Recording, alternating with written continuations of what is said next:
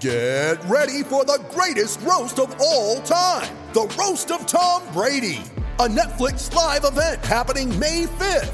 Hosted by Kevin Hart, the seven time world champion gets his cleats held to the fire by famous friends and frenemies on an unforgettable night where everything is fair game. Tune in on May 5th at 5 p.m. Pacific time for the Roast of Tom Brady, live only on Netflix. When you need mealtime inspiration, it's worth shopping Kroger, where you'll find over 30,000 mouthwatering choices that excite your inner foodie. And no matter what tasty choice you make, you'll enjoy our everyday low prices, plus extra ways to save, like digital coupons worth over $600 each week. You can also save up to $1 off per gallon at the pump with fuel points. More savings and more inspiring flavors make shopping Kroger worth it every time. Kroger, fresh for everyone. Fuel restrictions apply. Good morning and welcome to Summer Breakfast. It's Thursday, the 25th of January. For those listening on SEN 1170 here in Sydney, uh, we fill the chairs for Vossi and Brandy. And for the first hour, we welcome you listening on SENQ 693 AM in Brisbane. Pat and Heels will be along from 6 a.m. Queensland time. If you're listening anywhere else across the SEN network, good morning to you. MC, welcome. Michael Carayannis, uh, big day yesterday, big bash final overnight. Did you catch all of the game? Obviously, we had to be up early. Yeah, good morning, miss. I caught a, a bit of it. I caught all of um, the Heat's innings and then a little bit of the Sixers and before I um, went to bed. And, you know, Heels is actually in here this morning. We just saw him and Yeah. he's beaming. He's got his Brisbane Heat polo shirt on and with a big smile on his face, looking not too bad. Um, I thought he might have come straight from uh, Big Bash celebrations, but no, he's behaved himself. He's ready to go for you Queensland listeners, so stay tuned for that. yeah, another victory for these dirty Queenslanders. they just take everything from us, it's a little they? bit frustrating, but um, what do you make of it? Uh, I watched the Brisbane Heat innings. They saved it towards the end there. Mm. So at the sort of 15 over mark, even slightly earlier, the 12 over mark, I was thinking this is going to be a walk in the park Yeah. for the Sixers. Um, Heels just said then maybe the wicket was doing a little bit more than um, it was suggested during the call on TV. Um, but yeah, another one for the Queenslanders. Frustrating. Frustrating. Hey, uh, what did you get up to yesterday? Uh, not too much. It was a, a still on holidays, which is good. So I got out of here, went home, and did the lawns. Got a haircut. Went for, Productive day. went for a walk with the dog. Yep. And it was interesting. There's a at, at the end of my street. There's a a, a sign up. Um, a guy that's put a sign up on the corner saying if your dog poops, you scoop. Yeah, Because obviously there's there's a bit of an issue there Well, there's an issue in your area. no, well, actually, there it's a bit yuck. Yeah, there's Okay. a there's a there's a bit there's a bit, and you know I walk around now. You got the the lead with the um, plastic bags attached now to it. Yeah, Which most is- people have got Yeah, that. it's not hard. like little right? bone The shape yeah. with the yeah. How easy is it? So now? easy. It it is so easy, but there's a bit of drama in Italy, in northern Italy. I saw uh, I just stumbled across this story where now dog owners must pay 65 euros, right? Which is for dogs' DNA to be stored and then tested um, if your dog leaves poo on the footpath or a park or whatever the case may be. So Mm. the council or, or whoever can now um, test um, the DNA of that poo, and then they'll fine you um, between three hundred and a thousand pounds, uh, euros. Sorry. Wow, which is what double for a AED, so six hundred to two grand. Yeah, it's a fair whack. Bolzano in northern Italy. That Mm. must be a pretty highbrow area. Has I to be. Suggest. I'm gonna do. A, I'm gonna have to do some Google imaging of Bolzano. I've never heard of it, but median house price. I reckon solid. northern Italy. I don't. would know. I know very how, how much would you buy a house there for? Well, if I win the Powerball, which is on tonight, we'll talk about that in a second. So, uh, you always pick up after your dog. Yeah, yeah, Mm. yeah, yeah. What about and it's, it's a couple of times um it gets awkward, right? Because sometimes those bag you run out. Because my Yeah. dog can do two in Two a a walk. walk? Yeah, he's a, he's a weirdo, right? Yeah, Can do okay. two in a walk, and then sometimes you run out, and I've occasionally had to use the local paper in people's driveways. Yeah, yeah. they come yeah, wrapped up in a plastic bag, and I'll have Yeah. to I'll like I'll, I'll steal the. lo- I used to work at that local paper, so I feel like I've got some sort of right to to steal people's local paper. To use the sports section or? yeah, see people I don't like, I'm going to wrap it up in that. Uh, what about you? Uh, I'm very stringent with it now. Um, living in a heavily built up area like Yes. Bondi, there's no there's no excuse for you know leaving dog shit on the pavement. But uh, when I was growing up, it was my job to walk the dog. Mhm. In our household, basically, I'm five years older than my brother. Yep. Don't want to sound jaded here, but I had all the jobs, and he did bugger all.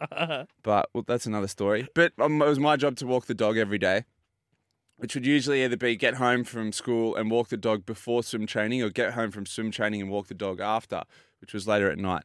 And I'm gonna I'm gonna level with you here. I never took a poo bag. Ever. Never? I don't even know. They didn't have those sort of poo no, bags. no, I had 20 a dog years too. ago. No, no, Yeah. you had a plastic bag. Yeah. And then I had a beagle, so a bigger dog. Now I've got a sausage dog, so there's not much to clean up after. Yeah. But I just never did. Never did. Um, and it would be on people's lawns, on driveways, on like wherever wherever it happened. Ha- having grown up a little bit now, Yeah.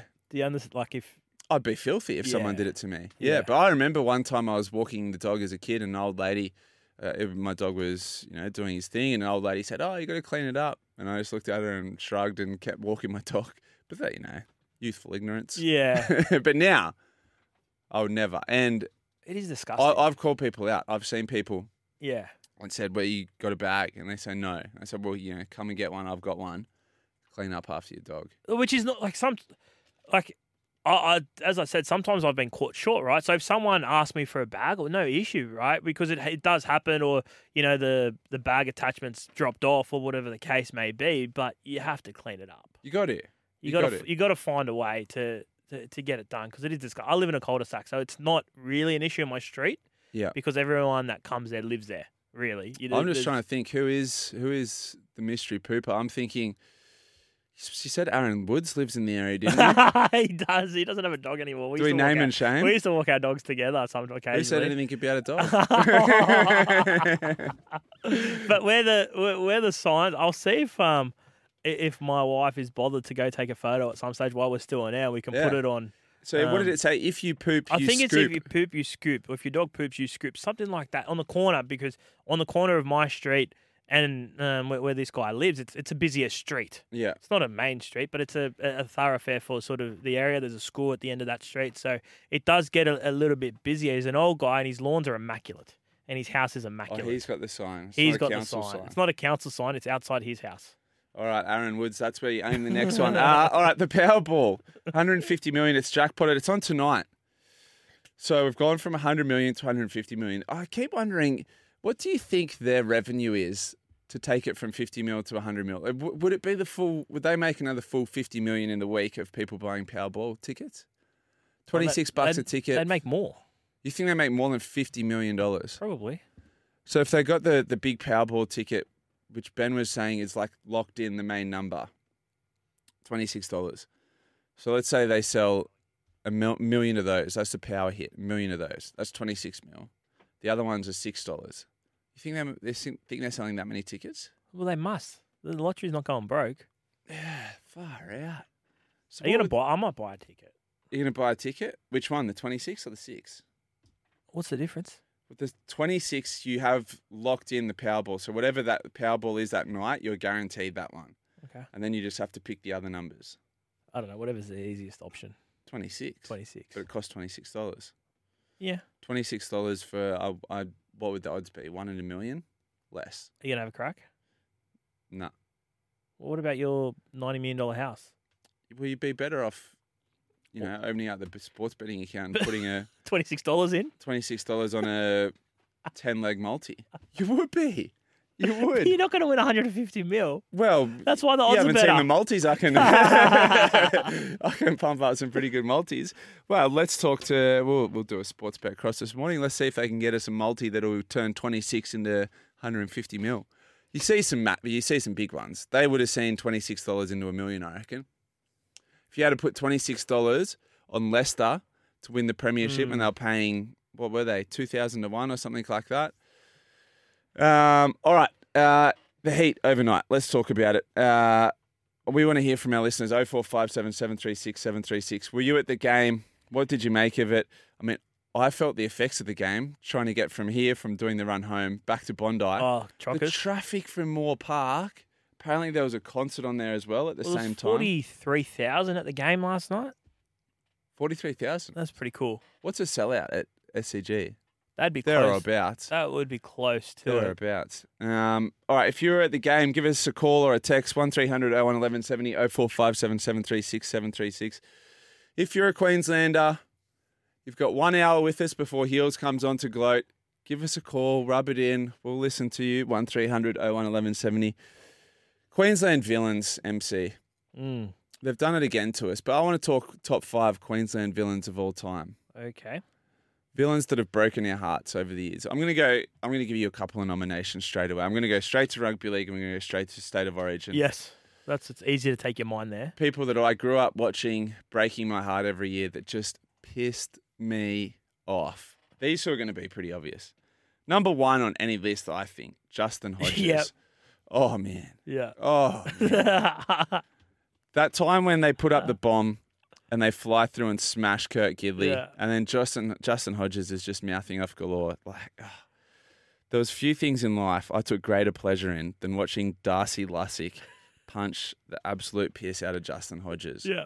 Oh, it felt good. Yep. Darcy, if you're listening, reach out. Big fan of your work. the second one, uh, Sam Thaiday Yeah. for similar reasons. As a New South Wales fan, nothing to do with uh, both for both these players, nothing to do with their time at the Broncos or Justin Hodges at the Roosters. Although I did love when Willie Tonga absolutely touted him up for the Roosters. But um, those two players for me were like the face of the Queensland eight in a row. Not because they were the best players, because they were the biggest grubs. Yeah. yes. Do you have anyone to add? I'll, I'll throw a couple more. Nate Miles Yes. in that mix of what you're talking about in that era with his big head, Mm. um, Big in, head being pushed into other players' correct, faces. Yeah. getting in amongst it all. An underrated one's Billy Slater, I think.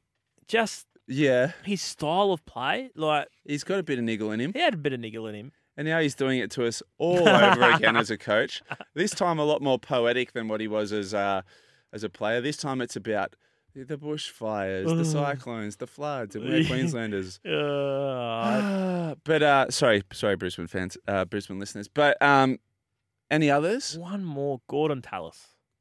Yeah, okay. But I'm a bit scared to say that because he still scares me. Yeah, yeah, yeah. I mean- you know, he's a big fan of the show as well, so he'll be listening. He's um, and having I, I didn't know Gordy at all. Having done some work with him on 360 last last season, Mm. he's such a nice guy. He's one of the great guys. He's guys, such a he? fun guy, but he still has this intensity in his eyes when he tells you a story. It's like, "Yo, mate, you could eat me at any moment right now. Yeah. And I think the Gordon Tallis thing stems back from, you know, the way he left the Dragons um, into just becoming the most damaging player in the competition. And And that Um, infamous Brett Hodgson tackle. yeah, yeah, That that's what I remember him for. He's probably slightly before my time.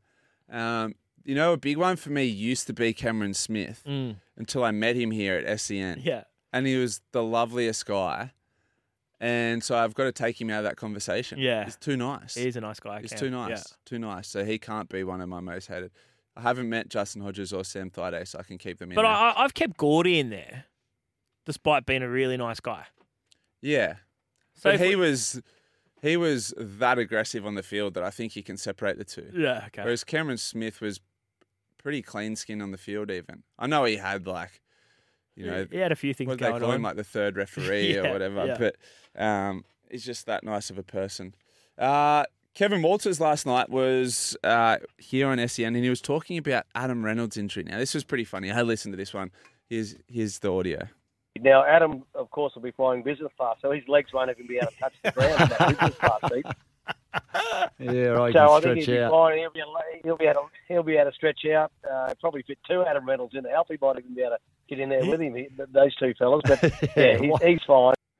It's a bit of pot kettle there. I don't know. Kevy's, Kevy's feet will be touching the ground either. But has there been any more on Adam Reynolds? Is it serious? Mm, well, I don't. I think he, he'll be fine. Like Yeah. he'll be right to play. But interestingly enough, just on Adam Reynolds, he was slated to come as part of the the uh, promotional blitz to Vegas. Ah, and then his fitness levels probably weren't quite where they needed to be. Um, so they pulled him. So they sent Billy Walters. Billy instead. Walters instead. Is that nepotism? Is that what you're saying? Billy's nepotism? Billy's good. Billy's good. He was good. I'd never met Billy, but he he was he was a good time, Billy. Interesting. so, um, does this bring into question? Will he be able to get in the shape he needs to by the start of the year, or is, is he? He knows how to manage enough, it. Yeah, he yeah. can manage his way through games now. He's, I don't think he's ever been the world's greatest trainer or, or, or the fittest. He's never, you know, relied on speed or anything like that. It's his Gotcha. Gamesmanship and his awareness that, that gets him through games now. So it won't be an issue. Yeah. All right. Big show coming up today, MC. We've got Australian Olympic champion rower Alex Hill. The Olympics just around the corner. Of course, the big story at the moment is the athletes are getting sent home straight after they compete. Uh, looking forward to having a chat to Alex. Uh, Mark McGaw, who's recently repri- reprised his role in Gladiators. So he did used to be one of the Gladiators. Hammer.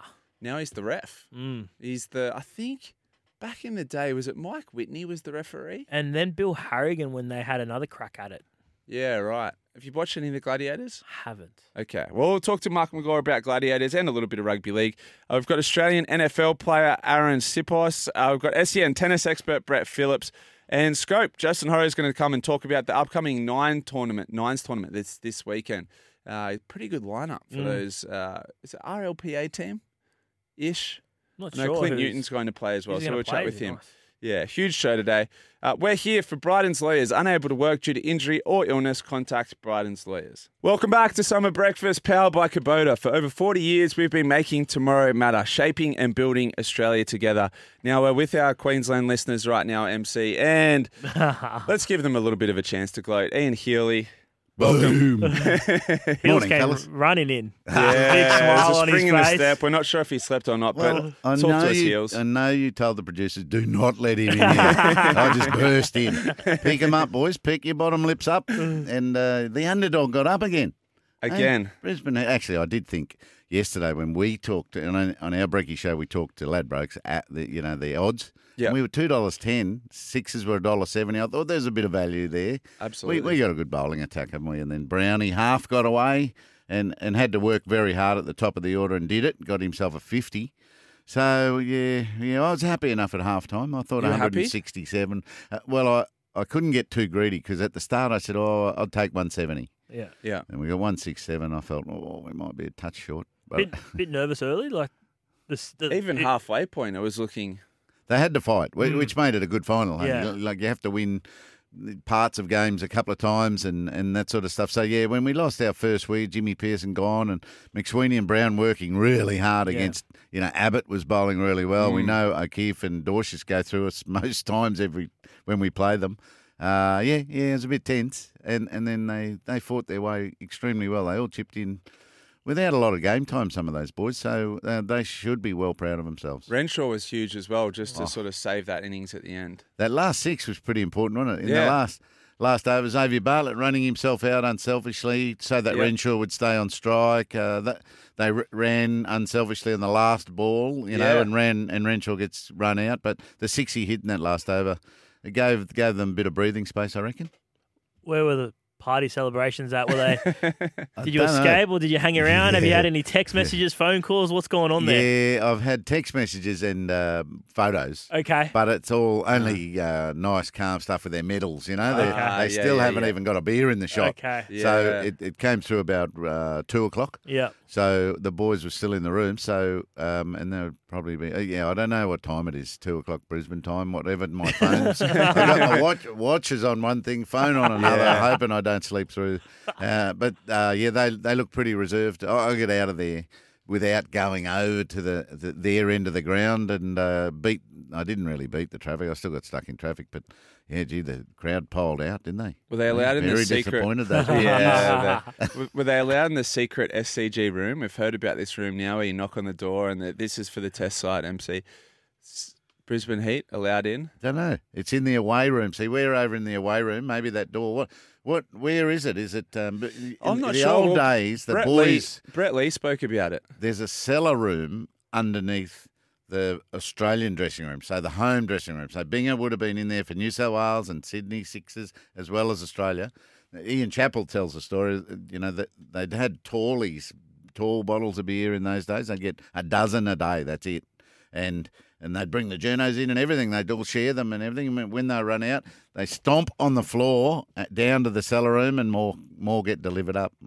There you go. So- Can we do that here?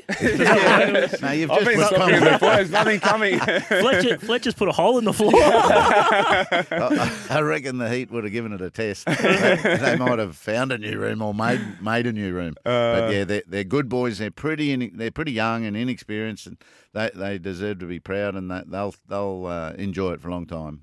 All right, Heels. Well, you're going the big lift this morning. If you're listening in Brisbane, Heels is going to join you at 6 a.m. SENQ 693 a.m. Uh, you'll be on with Pat. Uh, he's he's well slept. Uh, he's rested, so he's ready to do Yeah. the show. You're just going to join in. Yeah, and I've got to find out what happened in the tennis yet. And, uh, it's uh, Again, it's missile's your man. a few, a few turn ups out there, eh? Alcaraz, when I got home from the cricket, Alcaraz was had just lost the first test uh, Yeah. set, Yeah. 6 1. Yeah. And he was nowhere. And uh, he tried hard, so uh, it didn't quite get there. And uh, the girls, a bit of an unknown side of the draw there. Yeah, it is, isn't it? It's all going to hold up this weekend. We're just Uh, here to talk rugby league, really. Yeah, well, we've got a question for you from the Port Macquarie Pearl. So after all those grand final losses for Queensland at the end of last year, he said, uh, "Ask Heels if it feels weird for a Brisbane team to actually win a final." Oh, if only Origin had a final, eh?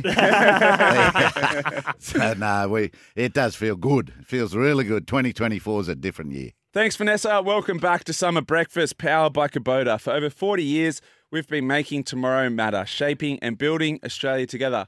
If you're just joining us, here's some of what's making news. The Brisbane Heat have claimed this year's Big Bash title with a 54 run win over the Sydney Sixers at SCG last night. Still four balls to come in this over. Sock he's got it. goes for the slog, and he's out. The Brisbane Heat win BBL 13 convincingly at the SCG. Poor Socky, his last moment in a cricket in a professional cricket game. But it's not his job. It's not his. At least He he, got out gone on- for the slog. If he had got out clean bowled, that would have been worse. think he finishes on 99 with BBL wickets. Yeah, I heard that on the commentary last night. Mm. That's a shame. Uh, all right, we want to know this morning who are your top five Queensland villains of all time? 1300 01 1170 to give us a call. And if you're up there in Queensland, you're joining us until 6 a.m. Queensland time. Give us a call and gloat if you want to. We've had Heels in, chairman of the Brisbane Heat. Obviously, he's quite happy. Give us a call. You can gloat, but New South Welshman, give us a call. Tell us your Queensland villains. I've thrown in Justin Hodges and Sam Thaiday. You threw in Nate Miles and Gordon Tallis. Nate Miles and Gordon Tallis. We need to fill that fifth spot. The final test of the summer gets underway later today. Join Gerard Whateley, Damien Fleming, Ian Healy, and the SEN cricket team for every ball of the Brisbane day night test live from the Gabba from 2 p.m. Sydney time. It's going to be a bit different seeing a day night test at the Gabba. Yeah. Have we, we've never seen one before, no, have we? we have. Yeah. We have? Yeah. At the We've- Gabba? We, have we seen a day night test? No, fact check that. Here we go. Fact check. I'm going to say fake yes. News. Can someone let They us were know? always in Adelaide. It was Adelaide every year, day night. All right, do you do your googling? Uh, Nick Kyrgios, Nick Kyrgios has contradicted his own newspaper column in which he said he was considering retirement. He now denies he's considering retirement. Hey guys, so I've woken up today and realised about some articles going around saying that I'm retired and I'm not going to play anymore, and I just want to just clear it up like it's absolute nonsense. Yes, the last year has been tough with injury, my knee, my wrist, but I'm hungry as ever, constantly rehabbing in the gym. You know, part of the reason why I'm commentating and doing all these things around AOs to still feel that fire and still be a part of it. So I just want to let everyone know, all my fans, I'm coming back. Stay tuned. But there's plenty left in the tank. Don't stress. What was the article?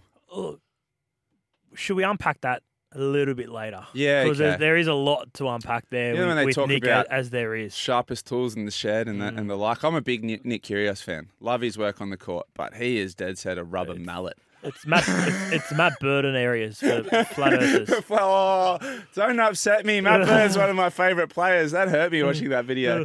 Uh, all right, it's time now for a special guest. Uh, we've got Olympic rower Alex Hill joining us live. Welcome to Summer Breakfast, Alex.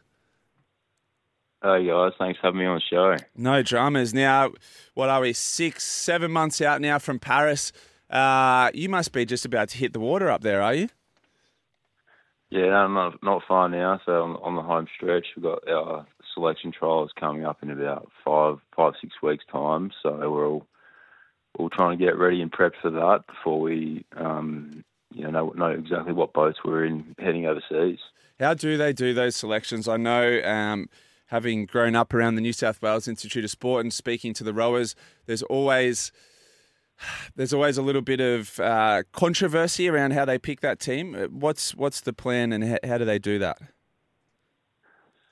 Yeah, so basically we spend a week of, of sea racing, um, all different combinations for each different boats, and you know the, the selectors and coaches, I suppose choose choose you know which athletes suit suit well for each different boat, and um, you know it can be a pretty pretty grueling week um, by the end of it, but um, they kind of have a bit of a rough idea because we we train here in Canberra as a whole squad, um, so they've already got a rough idea of what works and what doesn't. So basically, that week's just to you know finalise finalise their what they've kind of seen over the last couple of months, and, and then track forward from there. Just in terms of your uh, Olympic preparation, you when do you actually leave uh, Australia for that? I think you're going to spend a, a, few months on the road. How do you get yourself prepared um, mentally, I guess, for all that time away? Yeah, so that's a big one. I mean, we're super lucky that with the AIS have a, a European training facility in in Varese in Italy. So we leave basically in May um, and head over there and head over there for about three weeks before before the sorry three three months before the Olympics, and we've got two World Cups that we'll compete in over there. So to see how we're tracking for how we're tracking for everything and see what we need to improve on and get better on and all that sort of stuff. But yeah, we've got yeah, basically three months of of training hard over there and in our final prep, um, which is always a, a, really good spot to to, to be in um, over there, and we're super, super lucky to have that. So that's a AIS tra- training center in Italy, um, which is pretty unique in itself. It's a long stretch away from home, though. Are you allowed to take partners and children, or is that at your own expense? Oh, that's that's pretty much at our own expense. Um, I suppose you know before the before the Olympics, we try and hone in on you know being like being with ourselves and all that sort of stuff, and it can be tough sometimes, but we all all get through it together, which is which is um, which is good. All right, most of our listeners won't be able to understand uh, times, distances, you know, out on the water, but a lot of them have been to the gym and have rode on the erg, which is the row machine MC in the gym. I know about it. Okay. You know the erg. All right, Alex, you're the world record holder on the erg, setting a 30 minute world record where you belted out, and this is ridiculous, 9,632 meters Wow. in 30 minutes. Now, for our listeners at home, think about that 30 minutes on the erg, almost 10 kilometers. How is that? Yeah, that's a tough. That's a tough test. It's a bit of a funny one, you know. We had um, we hadn't really done that test for a for a long time. We got a, a new coach this cycle who started bringing the 30 minute test back in. So thought I was uh, close to to the German sculler Olli Olli Zeidler, um, and so yeah, I was close the first time we did, it, and I thought I'd give it a good crack on the on the next one. So on the on the yeah, the next one we did, and I finally got it. So it was uh, it was a pretty good, good feeling to get that one. It's a um bit of a kind of test, but it's uh definitely cool cool to have a world record on the erg. That's for sure. It's a bit of a marathon. We do a five minute test at our gym, and the lactic acid levels after five minutes are ridiculous. 30 minutes. What was the body feeling like halfway through that? Oh, oh, it's uh, it's it's it's definitely screaming. That's for sure. I mean, it's a, yeah, it is a long way. I mean, I suppose the you know our our normal race is roughly around six minutes. So so your five minute test would be would be roughly what what what we'd be feeling during a two k race. So um, that's, that's definitely a, a, a higher burn, I suppose. But the one for longer is is yeah, definitely something else as well. All different different kind of levels. Now, Alex, uh, as a rower, you guys have a very similar program at the Olympic Games to, to us swimmers. Usually, you guys compete first week at the same time as the swim team. Um, the rowing team usually a very successful team for, for the Australian Olympic team as well. Uh, now, this news about athletes being sent home as soon as they finish competing, and let me just say first off, from a swimmer's perspective, We don't get to go to the opening ceremony because it's too close to competition for us. I, I imagine a lot of the rowers would be in the same boat. So the only chance that uh, people like swimmers and probably rowers get to uh, experience that is the closing ceremony. And a big part of being an Olympian is experiencing that second week. You know, there's sponsored events, there's parties, there's going out and watching other sports and supporting your teammates. How do you feel about this news that now athletes are going to be sent home the day after they finish competing? And this is specific to the Australian Olympic team. Yeah, I mean, it, yeah, it is a bit of a shame, I suppose. You know, we're, we're exactly the same as you swimmers. You know, we we we have to compete the day, you know, the day after the opening ceremony, so we don't get to experience that and all that sort of stuff. And I suppose, you know, even after, you know, I was lucky enough to be able to experience Rio, um, which was amazing, obviously. But then obviously the Tokyo Olympics is a lot different, you know. So for for for us to have to head home a day after is is a bit of a shame, but I do understand the you know what the AOC is saying. Um, yeah, I mean I completely understand. You know, it's it's I, I believe it's a matter of uh, capacity kind of thing, and um, you know I suppose we're getting out of the way of other athletes that are competing, which is the main thing I suppose in the end. Um, so yeah, I've, completely completely understand where the are coming from, but it, it is a little bit of a shame for I suppose the people who haven't who haven't experienced the Olympics in its entirety. That's So for sure. Do you and your teammates plan to s- stay over there on your own um, coin uh, after you finish competing, or are you going to come straight home as requested? Well, I think that's the plan. I think we're going to uh, we're going to try and get a bit of a place to all stay together and on our own coin kind of thing because we're allowed to stay there and um, stay there for the closing ceremony. So we're allowed to head back into the village for the closing ceremony and enjoy that, and then head on the plane back with with everyone else. So that's the plan at the moment. It's embarrassing. I'm not an athlete, right? Obviously, quite clear, but that's embarrassing. The fact that um, you guys work so hard to to get to this moment, and then you have to spend your own coin to hang out. Imagine getting on. Airbnb right now and trying to find something in Paris That's, during the em- Olympic that- Games. that's that's so that, that's so embarrassing. That's all right, Alex. You let you let us you let us fight the cause Yeah. for you. if I get my way, Very you're going to be in that village one way or the other. Uh, all right. Thanks for joining good. us this morning, guys. Alex. Uh, good luck on the road to Paris. Uh, gold in Tokyo. Let's bring it home with another gold in Paris, hey? Awesome. There sounds good. Thanks for the chat, guys. Beautiful. There he is, Olympic champion Alex Hill and world record holder on the erg. Uh, this chat with Alex Hill, thanks to Mate, $20 off for five months with Mate Internet. Use promo code SAVE20.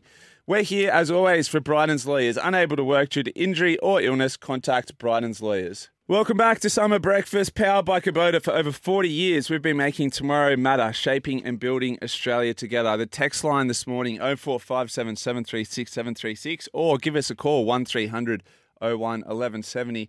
Uh, the text line is lighting up this morning, MC. Plenty of nominations for Queensland villains. Yeah. Off the back of the Brisbane Heat last night, again, another Queensland team winning something.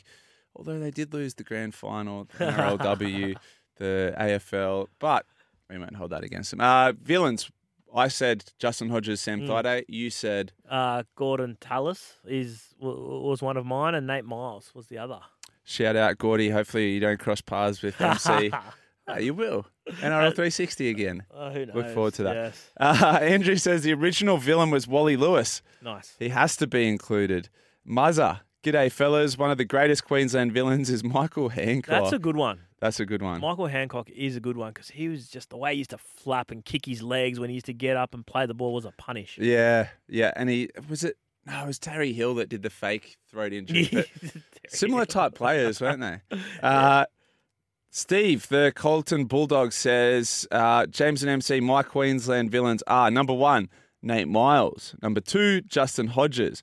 Number three, referee Barry the Grasshopper.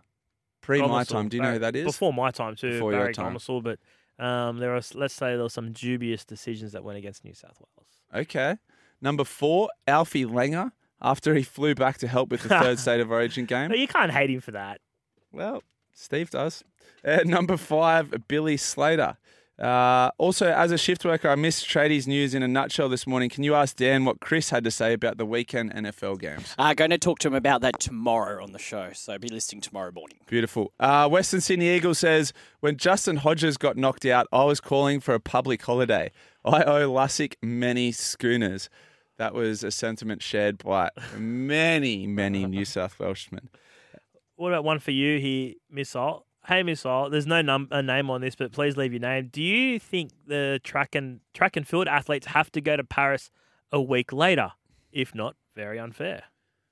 Very interesting question. I wouldn't imagine so because that would disrupt their preparation, right? Like they need to get in and get um, acclimatized to the village. As swimmers, we get in, say, three, four days before the swim meet starts into the village so you can get used to the beds, the walking around, the food hall, all that sort of stuff. So I, I wouldn't imagine they'd get in any later, which means they basically get the full Olympic Games in the village and get to do the opening ceremony and the closing ceremony. As they should.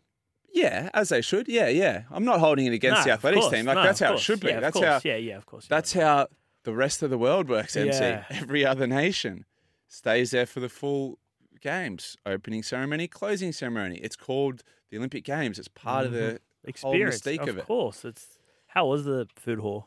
Amazing. What was your go to? Amazing. One of the absolute highlights. I mean, the first week you're super healthy while you're swimming, and then the second week you just, well, this goes for the food hall, the parties, the everything. You just treat your body like a theme park, really. Just go nuts.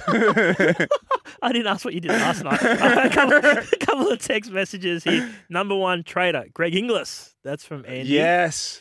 And the Wilton Raider, uh, Chris Close. Before our time. Choppy Close. I, I remember Choppy on the sidelines giving the finger to the New South Wales. Was that when he was coach or player? Nah, he, he was an official then. Maybe team Ah. manager, potentially. Yeah, he was on the staff though. Yep, throw him in there. All right, keep sending us through your Queensland villas 0457 736 736. We're here for Bryden's Lawyers. Unable to work due to injury or illness, contact Bryden's Lawyers. Welcome back to Summer Breakfast with MC and the Missile this morning. It's the 25th of January 2024. On this day in history, in 1924, take you back 100 years, the first Winter Olympics were held in France. If you can tell us what city they were held in, 1300 01 1170, uh, you'll win a Signet Power Bank. Uh, all right, in 1952, Richie Benaud made his test debut for Australia against the West Indies at the SCG, eventually playing 62 tests, and of course, went on to become the voice of summer. Two for 22, New Zealand. Was that Richie Benaud or was that 12th Man? It was Richie Benaud. Uh, in 1961, the animated film 101 Dalmatians was released in America. Spins me out these Disney movies and their timelines. Because you know, when you're growing up as a kid and you're watching all of these, you think they're recent. I think it's Snow White or something is from like the 1930s or 40s. It's insane. I haven't seen 101 Dalmatians. What? What about the more recent one, the Cruella de Vil one? Never heard of that. Really? No. I'll give it a watch. I'm not much of a Disney well, you're guy. no, well, you're about to get into all of it because your kids will start watching all these Disney movies. My soon. wife can't wait for that because it's never been my thing. Disney, Yeah. I, went and, I don't watch kids' movies. I saw Beauty and the Beast show the other day. Yeah, good. It was all right. Yeah. Former Bulldog Willie Talau, what a great player, was born on this day in 1976. There's the line. El Masri. Stewart. Bodies in motion. Smith. Here it is. Here it is. Willie Talau goes to bow. 48th birthday today. Bulldogs fans listening to that and reminiscing. That was Ricky Stewart, Darren Smith, Hazem El Masri, Willie Talau. What a lineup. That must have been about 1999, I would say. Uh, and Alicia Keys, born on this day in 1981. She sold over 25 million albums and singles worldwide and won nine Grammys and still isn't as good as Willie Talau.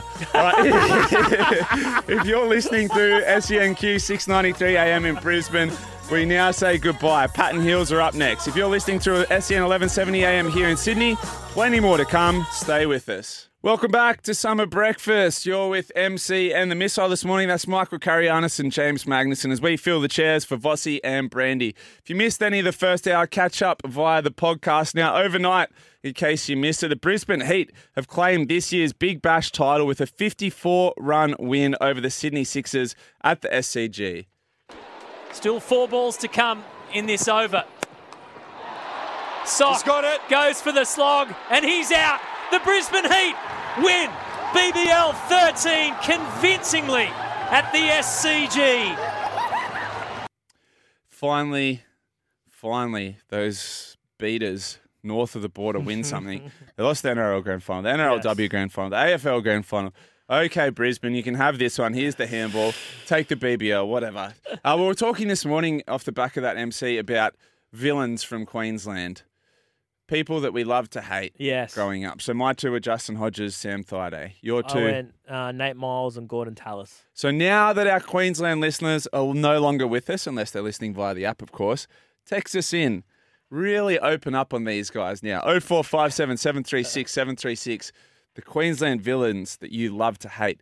Uh, of course, last night was Sock, Steve O'Keefe's last game of cricket ever. You said he finished on 99 wickets. 99 wickets. That's a little disappointing, but hey, 99 wickets is a cool number. Don Bradman finished on an average of 99. That's the same. There's some real, there's some, real some- correlation They there. They also both played at the SCG. There you go. Uh, all right, let's have a listen to Sock's last wicket. He finished with one for 26.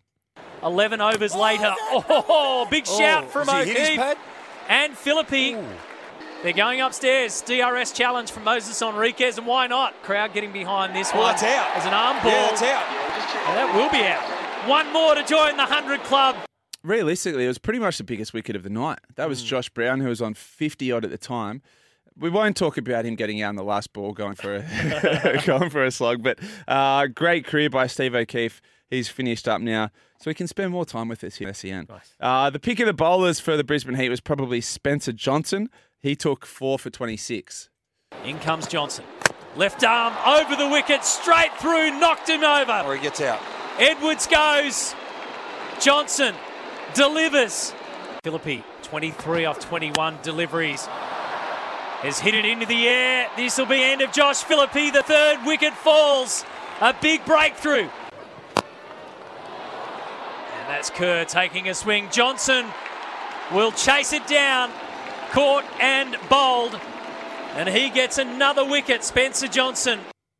Uh, all right, enough cricket. I want to talk tennis now. Nick Kyrgios, uh, talk to me about this developing story. Very strange. So Nick Kyrgios penned a, a column in the Herald yesterday, and I'll read you the first part. I sat down with my agent a couple of days ago to talk about my future. The rea- reality is there is part of me that knows my time in the sport may be over, and I'm okay with it. Okay, that's Nick's. Not, and that's not a huge surprise to anyone, right? He's barely played in 18 months. yeah, yeah, that's fine, right? And Yeah. th- but this is Nick's own column. Okay, Yep. I'm sure someone else writes it. I'd be very surprised if Nick wrote that. right? and generally speaking, the way these columns go, uh, depending on on the Did you athlete, say it was Herald or Uh, Her- Herald, News? Herald. Okay. Um, but generally speaking, I haven't done a lot of ghost writing, but the, generally you would have done a few in your time. Um, I've- yeah, I've had ghostwriters. um, where you know you, you have a conversation with the Yeah. journo and uh, and the athlete, and, and you work out what you want to talk about. you still get final edit though, as the athlete. That's what I was about to say. Generally speaking, what would happen is that the the journalist would then email the copy to the athlete, and the athlete would sign off on it. Yep. And that's generally the way it, way, way it works. So obviously, from that, people have taken out that Nick Kyrgios is considering retiring, or his career may be over. Makes Fair sense. assumption, Very fair. but this is what Nick had to say about his own column. Hey guys, so I've woken up today and realised about some articles going around saying that I'm retired and I'm not going to play anymore, and I just want to just clear it up like it's absolute nonsense. Yes, the last year has been tough with injury, my knee, my wrist, but I'm hungry as ever, constantly rehabbing in the gym. You know, part of the reason why I'm commentating and doing all these things around AOs to still feel that fire and still be a part of it. So I just want to let everyone know, all my fans, I'm coming back. Stay tuned. But there's plenty left in the tank. Don't stress. There's plenty left in the tank. Don't stress. Shall I repeat what he wrote? Yes. The re- reality is, there is a part of me that knows my time in the sport may be over, and I'm okay with that.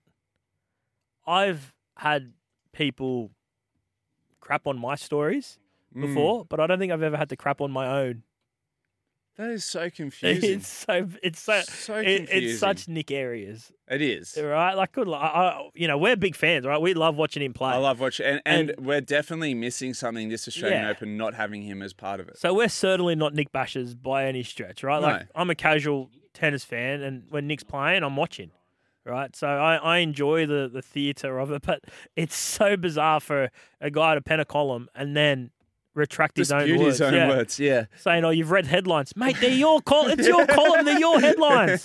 I wouldn't be surprised if you spent a day in the head of Nick Kyrgios.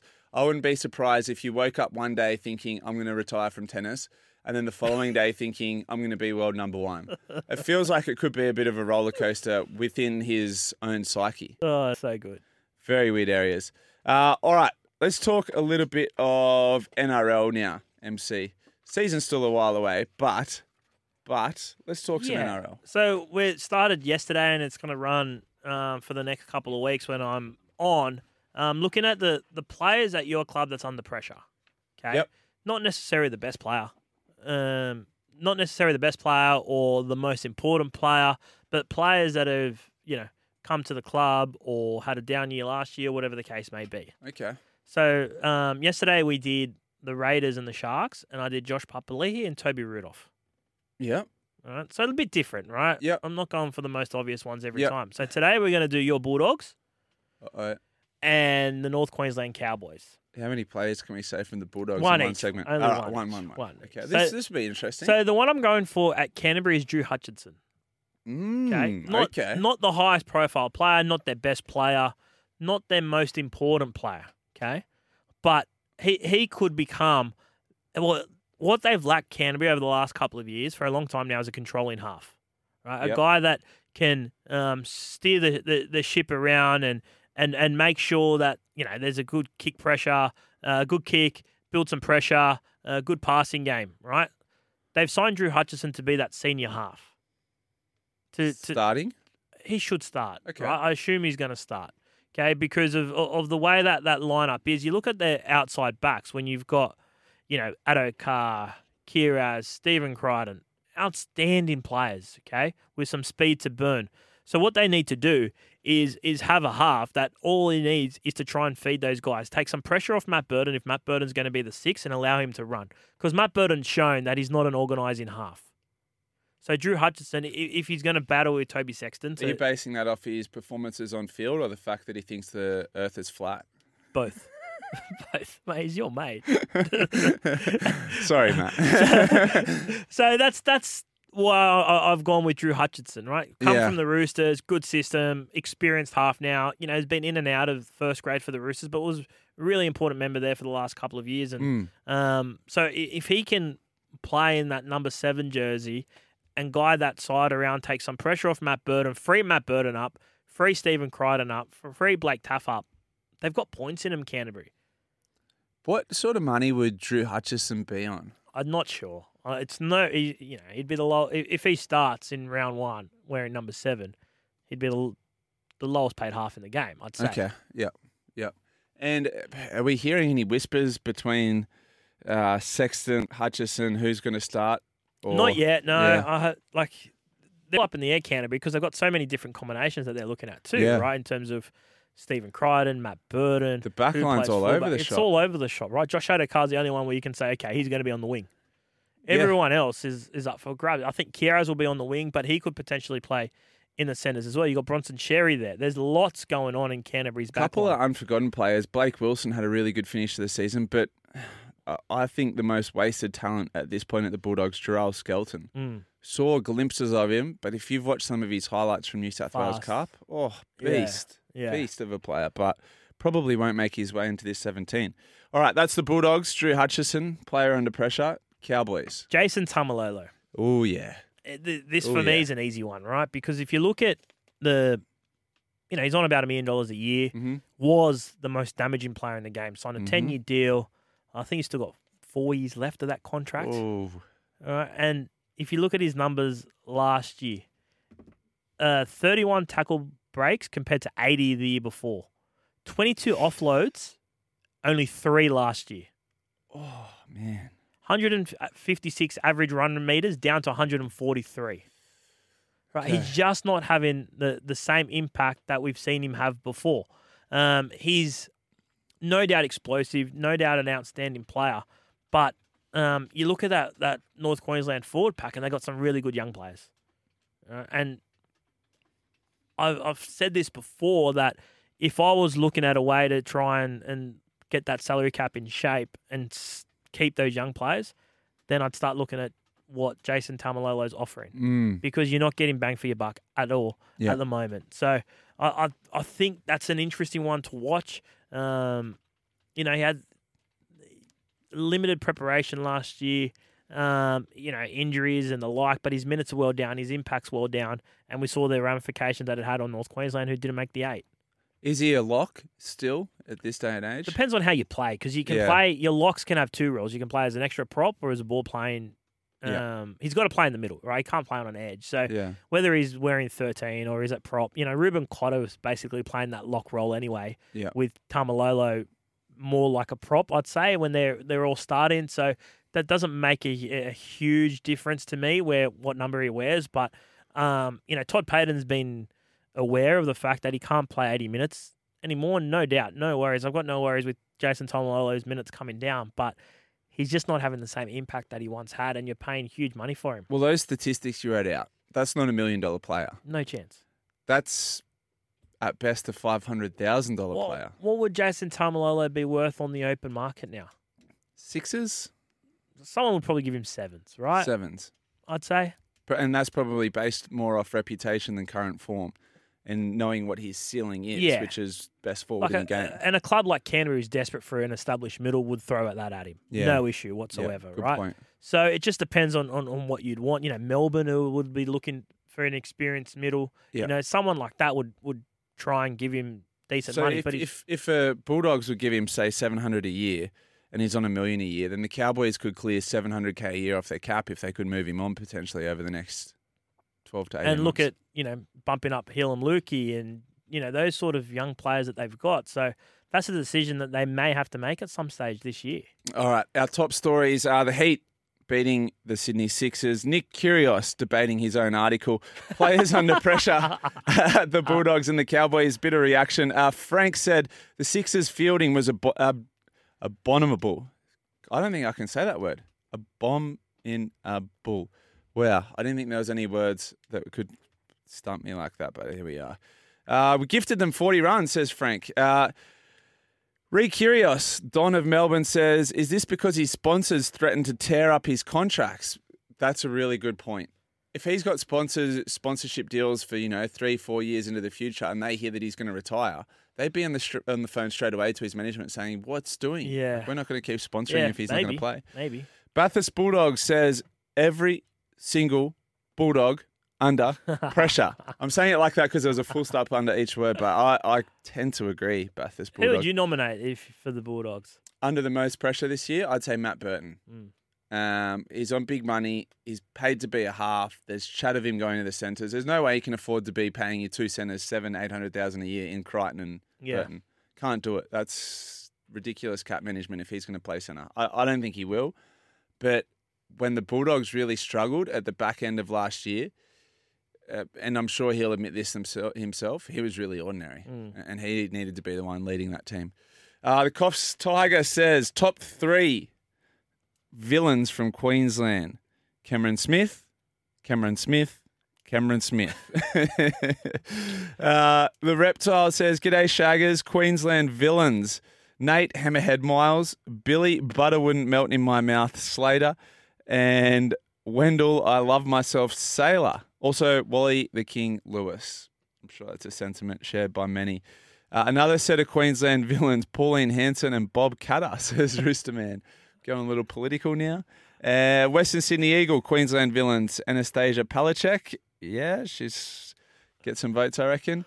Uh, g'day, fellas. I really hope the delegates of the Australian Olympic Committee are not attending the Paris Olympic Games. How can they just justify themselves going when they are sending the athletes home? Muzza. Well, I'll give you one guess at whether they're going or not, Muzza. And are they going for the whole time? Imagine Of if they're course the they are. full two weeks. They will be there for two weeks. All right, you can call us during the show, 1300 01 1170. Uh, I've got Tom from Penrith on the line. Morning, Tom. Morning, mate. How you going? Very well. Now, you reckon you know where the first Winter Olympic Games were held in Paris? What was it? Uh, in France. What was the name of the city? Uh, I believe it was Chamonix. Chamonix. There we go. Nice. All right, you get a Signet Power Boost Bank. Congratulations, Tom. Uh, Tom from Penrith. You a Penrith Panthers fan by any chance? Of course, of course. Are we looking at a four, Pete? Oh, hoping so. I feel like I feel like maybe the roster changes might might catch up to us, but we'll just have to wait and see, I guess. We'll get to Penrith at, at some stage during my previews, but who do you think is the player most under pressure at the Panthers uh, in 24? Um, well, I mean, I feel like Luai is Yeah. under the most pressure because he's got that 1.2 million dollar price packet un, under his belt now, so he's probably going to have to prove himself. But I mean, uh, uh, that'll probably be next year's problem for him to be able to prove himself. But um, yeah, there's heaps of young guns to watch out for. Um, that'll be breaking through again, as as every year it happens at Penrith when we have uh, players leaving. We'll have more up and comers come back up through the ranks too. Yeah, it must be really tough being a Penrith fan at this point. Yeah, we Uh, feel sorry for you, Tom. yeah. Tom, congrats on winning the prize, uh, and very humble too. I'd be shouting from the rooftops for Pete. They have to be favourites for a four Pete, regardless of roster changes. They're just a juggernaut. All right, we're here for Bryden's Lawyers. Unable to work due to injury or illness, contact Bryden's Lawyers. Welcome back to Summer Breakfast. You're with MC and the Missile. We've been talking Queensland villains this morning after the Brisbane Heat claimed this year's Big Bash title overnight with a 54 run win over the Sydney Sixers. Queensland Villas Roosterman says Wayne Bennett because he's too good. Kevin Walters because he's too nice and he has a great sense of humour. Yeah, Lionel's back on the text. Justin Hodges, uh, Wally Lewis, Billy Slater, Wendell Sailor, and Brent Reed. Brent Reed. Not- Lionel does not like Brent Reed. Was Reedy born in Queensland? Yeah, he's a Queenslander. Because he yeah. lives in He's in Northern Beaches. Northern. Beaches, yeah. He is Yeah. a Queenslander. All right, guys, our time now for a Sportsbet update. Make it look easy with Sportsbet. Chances are you're about to lose. All right, I want to the Powerball tonight. Yes. MC, $150 million. I don't know what the odds are of winning. It must be a million to one. Uh, so I wanted to go a $26 multi, like the $26 Powerball Mhm. ticket, to get us to as close to $100 million as we can. Hemi, can you help me out? Good morning, boys. Look, I, I did get some very short notice from Ben uh, down the line in the green room before I came on air to try and whip something together. I haven't quite been able to get something that big, but I've, I've probably found a few things that are comparable to winning um, winning the lotto. Uh, Okay. You know, across the, the sporting landscape today. The first one would probably be the West Indies to win the Test match at the Gabba. Uh, you're getting twenty nine dollars for that. Um, I think you've probably got a similar chance of, of taking home the big the big fish in the uh, in the Powerball. and um, the other one would be we've got a, a Test series kicking off today, England versus India uh, over in the subcontinent. India to win that one, sorry, England to win that one 5 0. That'll get you 150 to 1, uh, which seems unders, but also probably similar similar chance to hey, can I just ask you, Hemi? So I, I honestly think you're better odds putting a $26 multi on with know, huge odds than winning the Powerball. So what are some of the biggest multis you've ever seen go off? Are we talking 50 grand, 100 grand? What's, what's the biggest you've seen? Oh, I wouldn't know. There's, there's been some. There's definitely been some big ones, and I, the, probably the, the biggest ones I've seen are. We, you see some guys just go on a big tear, multing together lots of uh, football matches from Yeah. around the world, or, or you know, almost basically uh, tipping the card for like a round of EPL or something like that. Yeah. Um, those are probably some of the biggest ones that I've, I've sort of seen put together. But uh, yeah, there's been some, there's been some um, some interesting ones over the, the journey for sure. All right, so the test match does start today. We know that West Indies are long odds, but are there any markets where we can find some value? Maybe how long the test will last, highest run scorers or wicket takers? Yeah, look, there's a couple there that I've I've kind of identified. I think missile that, that could be good here. So the head-to-head price, basically, Australia a dollar seventeen, West Indies thirty-eight bucks. Uh, the draw, I don't think will happen now based on the weather. That was a bit of a concern there. Five dollars fifty. It's a pink ball test. You've got to remember as well. Last year it was a red ball test up at the Gabba, and it still only lasted two days.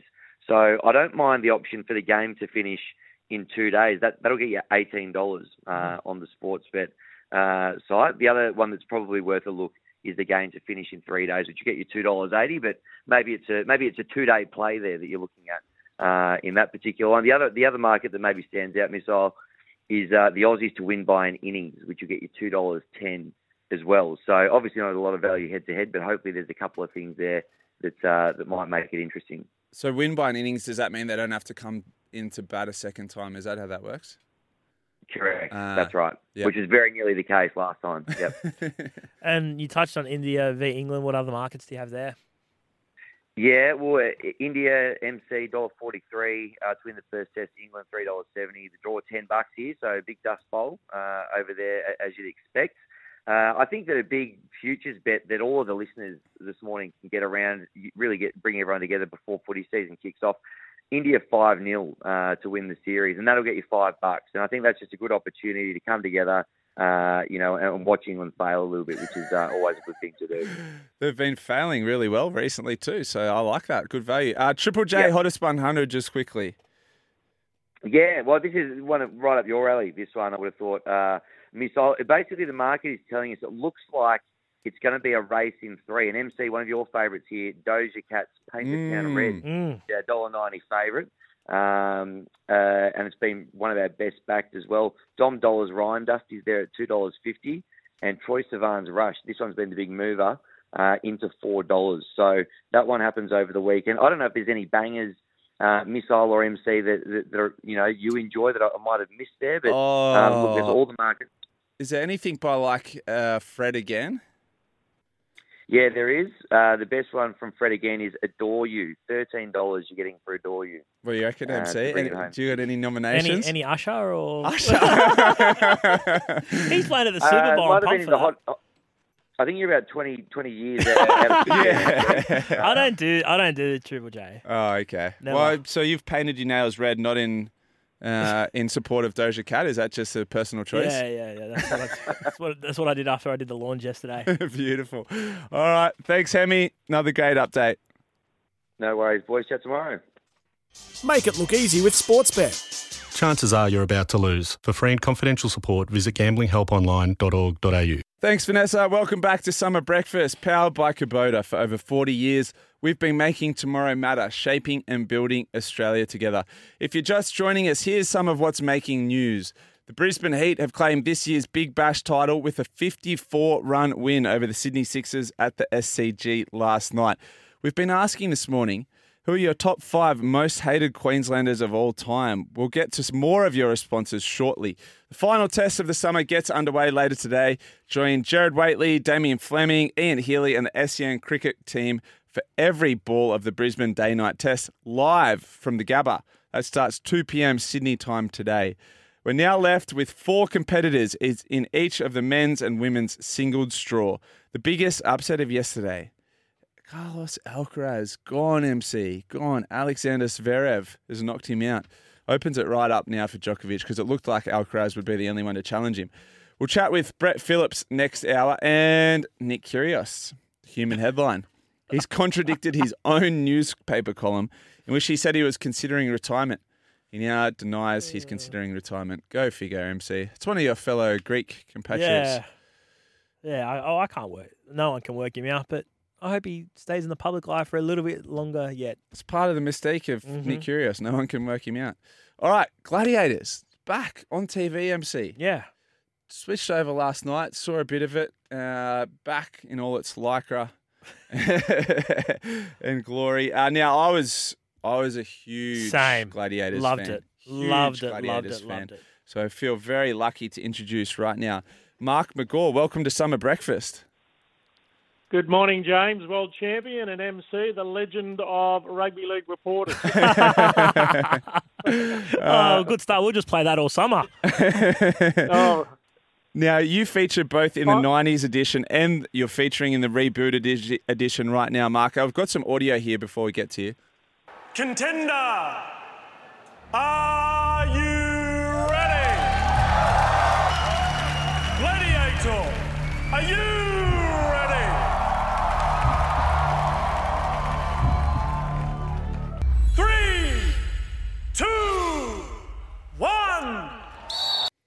Now, Mark, we all remember you as, as Hammer from the original series. You're now back as a referee. Uh, how does it feel coming back as uh, as part of the crew for the new Gladiators?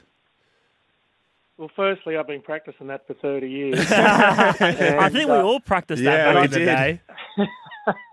and I tried to get the lycra on 30 years later, and they, I went in it to be a gladiator, and they said, no, it doesn't fit. um, look, the only thing we got left is the ref. Do you want to take it? And I said, yeah, look, no problem, I'll take it. So I don't have to wear the lycra, fortunately. Uh, you played a lot of rugby league, mate, under a, a few different referees. Did you, Bill Harrigan? Did you give him a call? Did you give anyone a call on on techniques and, and how to let it go and flow and that sort of stuff? Well, Bill's a, a Shire boy at the moment, and um, so I had a chat with him about it about a few months ago. But um, one, there was one referee I tried not to emulate, and that was the grasshopper, because I heard you boys talking about it, you know people you hate. And Yes. I can tell you there was some uh, dubious decisions back then, but um, they're it's all on TV now, and they replay it, and they come back, and you can go to the screens. It's all new to me, so um, I was in the bunker half the time. well, during your well, just on that, the Queenslanders we, we love to hate during your footy career. Who who were some of the ones that stood out for you?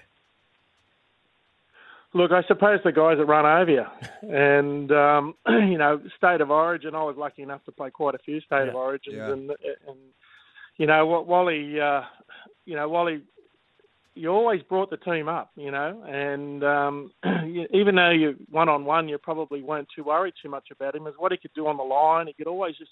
For some reason, they get on on your line, and they always went over for six points. Well, back then, I think it was less than that, but um, so he had that natural knack, but um, you know, I tell you, the little blokes that could run like Chigga Ferguson, they're the guys that, that I struggled to tackle. You know, they're always quicker than you, so I'd love to hate them.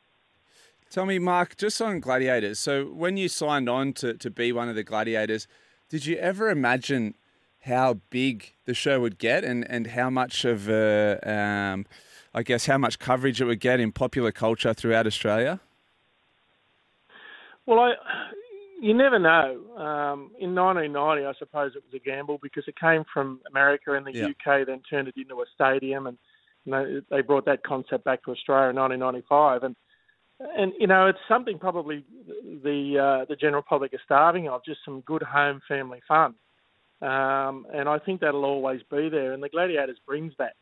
And uh, there's a whole heap of new games that are coming through, and, and there's competition, and there's a little bit of, you know, the gladiators are trying to cheat here and there. I've got to keep my eye on that. Um, and um, you know, as I said to them, they're better off having another gladiator keeping them in order than than uh, you know I can go in there and and I can, uh, especially Sandor. You know, he's uh, ex rugby league, and you know we don't we don't want him running rampant. What similarities are there in terms of or, or, or differences that you identify between the, the, the shows and the contestants from, from back in the day? Well, there is a fair few dis- uh, changes, and and um, I suppose the obvious one was that they don't have a crowd this year.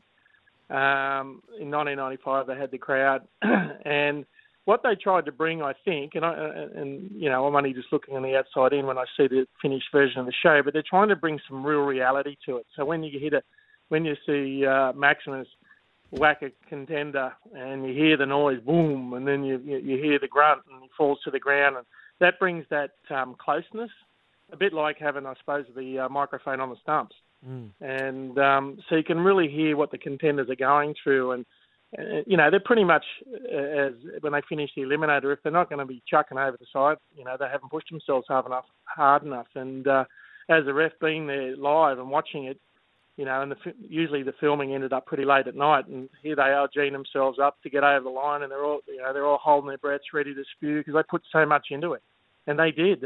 Everything you see is fair dinkum legit, and they they full on go hard, and it's a tough course, real tough course. Now, as a rugby league player, you're a mountain of a man, but in, in my mind anyway, as Hammer, you were enormous. What was the workout like, uh, protocol like to get in shape to be a gladiator? Well, I was lucky enough to be already playing rugby league. I was in my last year. Alan Jones was the coach at South Sydney, and um, I said to Alan, I said, "Look, they've asked me to do this show on TV," and he said, "Well, what are you doing at the end of the year?" And I said, "Look, I'm going to retire at the end of the year." And he said, "Well, go and you know, get, take a couple of weeks." And this was before the season started, but we're in pre-season. And he said, "Just go and forge you a new career." So I said, "Okay." So I went over there.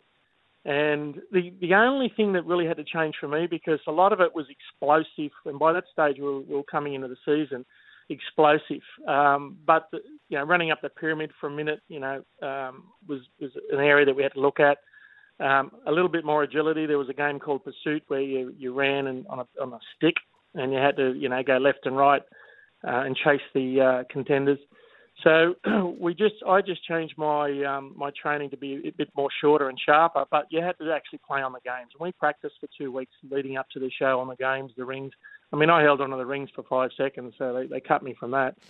um, so naturally, I did all the, the power ball, the the the, um, the pyramid, and um, I did a bit of duel. And there's a few other games there that you might remember. Uh, there was Slingshot and uh, a few others, but uh, you know, there's a new game in the new show this year. It's coming out, and I saw it advertised. It's called The Edge, and it's brilliant, and it's a perfect. It's perfect for rugby league football. Well, in lounge rooms around Australia, there were young kids, myself included, emulating the hammer. Yeah. Now, in lounge rooms around Australia, there'll be parents emulating the hammer as the referee. So uh, it's been amazing to see the, the transformation um, for, for you on the Gladiators, but uh, so good to see the show back on TV. It's on 10 and 10 play at 7.30 p.m. Sunday to Friday. Thanks for joining us on Summer Breakfast. Uh, do we call you Mark or Hammer? Um, you can call me anything but late for breakfast. Thanks for joining us, Mark. Uh, all the best with the rest of the series. As I said, catch that on 10 and 10 play at 7.30 p.m. Sunday to Friday. Welcome back to Summer Breakfast. We're here for Bryden's Lawyers. Unable to work due to injury or illness, contact Bryden's Lawyers. You can text us during the show on the Edgewater Homes text line 0457 736 736. Edgewater Homes Mortgage Fund up to $1,500 a month off your home loan. T's and C's apply. That text number 0457 736 736. We've been talking Queensland villains all morning after the Brisbane Heat defeated the Sydney Sixers in the Big Bash last night. The Bathurst Bulldog says Queensland villain, aggro.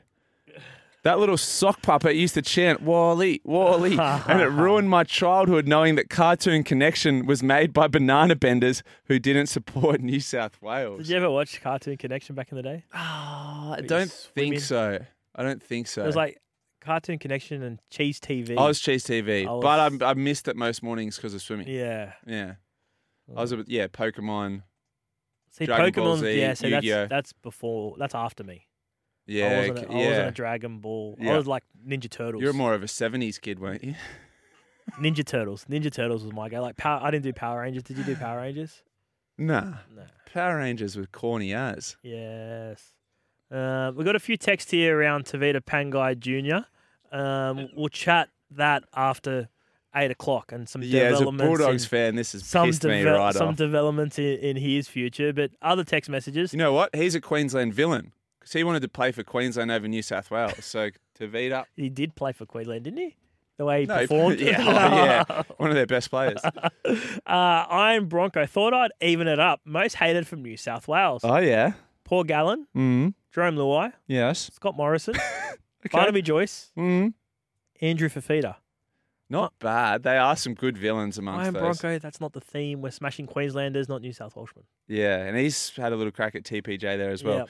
Uh, Western Sydney Eagle says the hammer, which was Mark McGaw, got his ref tips from Cameron Smith. Fair.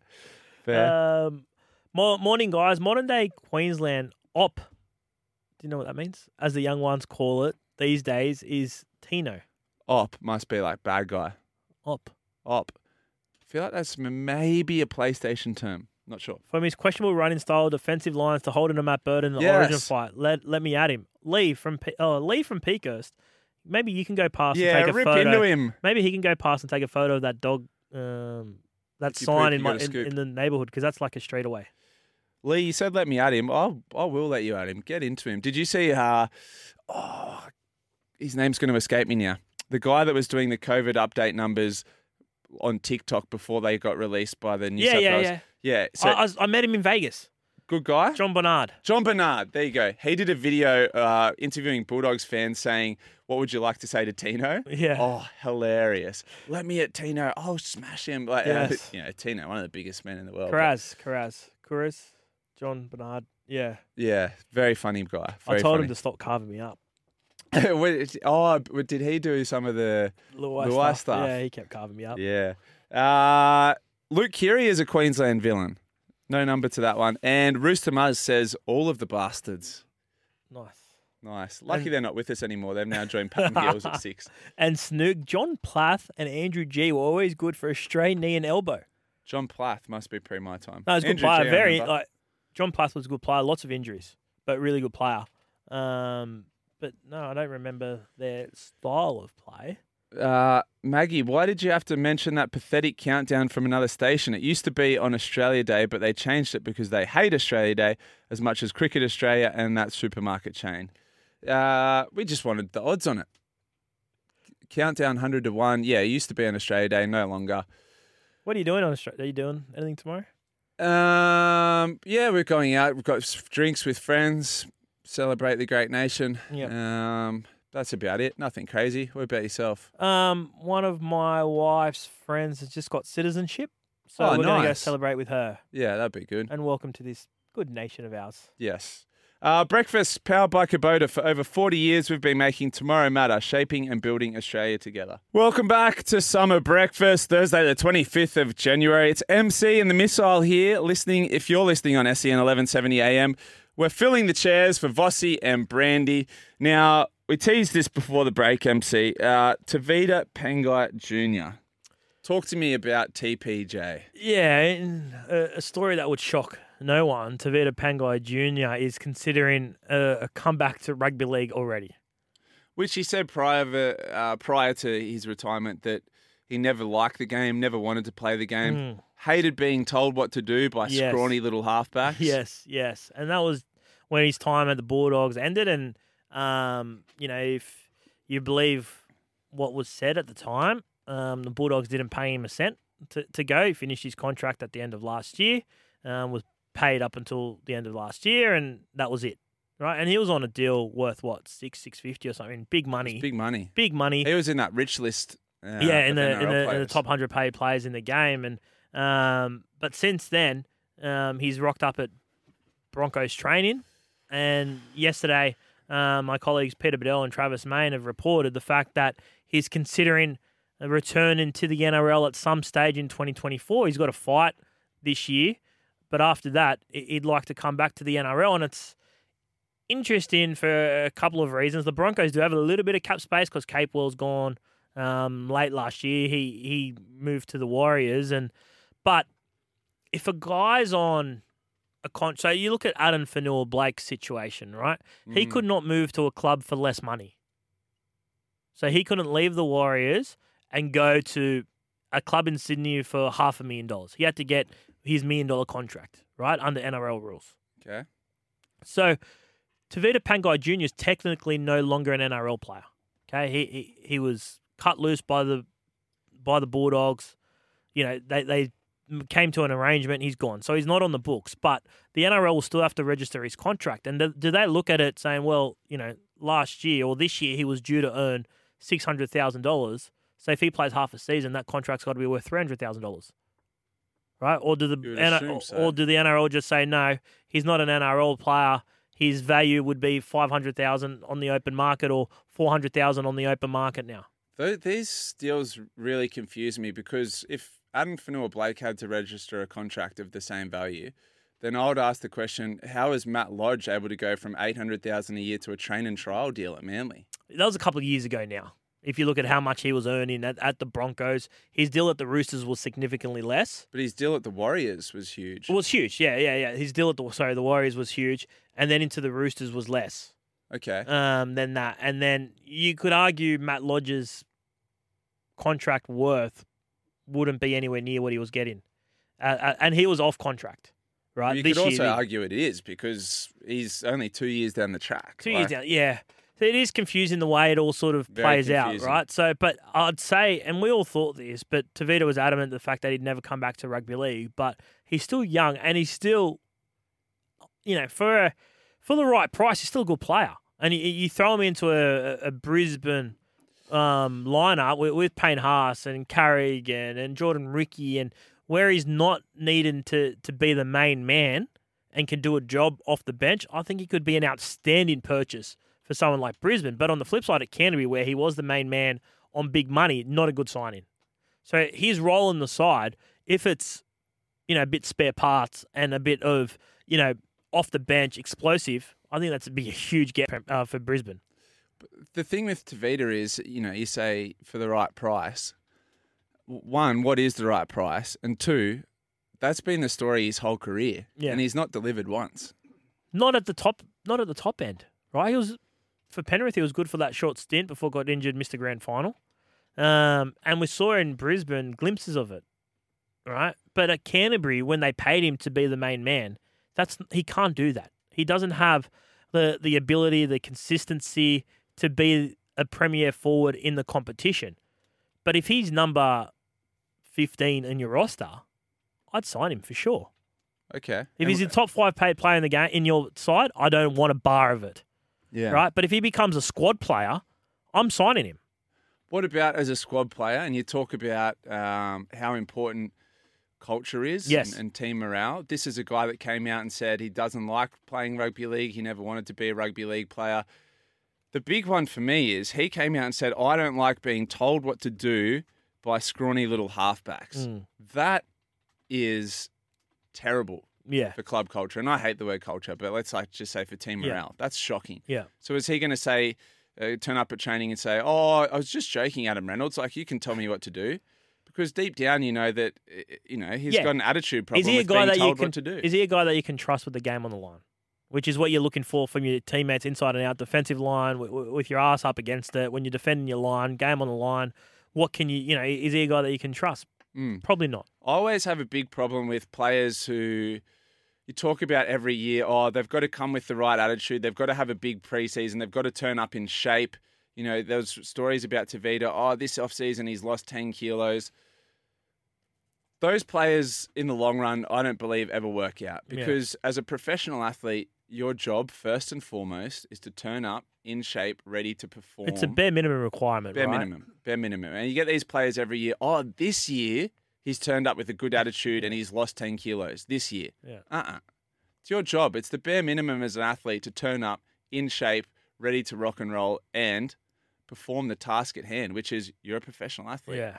The, the, the only thing that I'll say is that he's grown. He grew up with a lot of those Brisbane players, Mm. and whether or not they're the ones that can pull him into line, you know what it's like. Well, in a you know in a team sport, obviously the if your teammates are pulling you into line, it's way more efficient than the coach pulling you into line. Yeah. Right. It's like anything in life, right?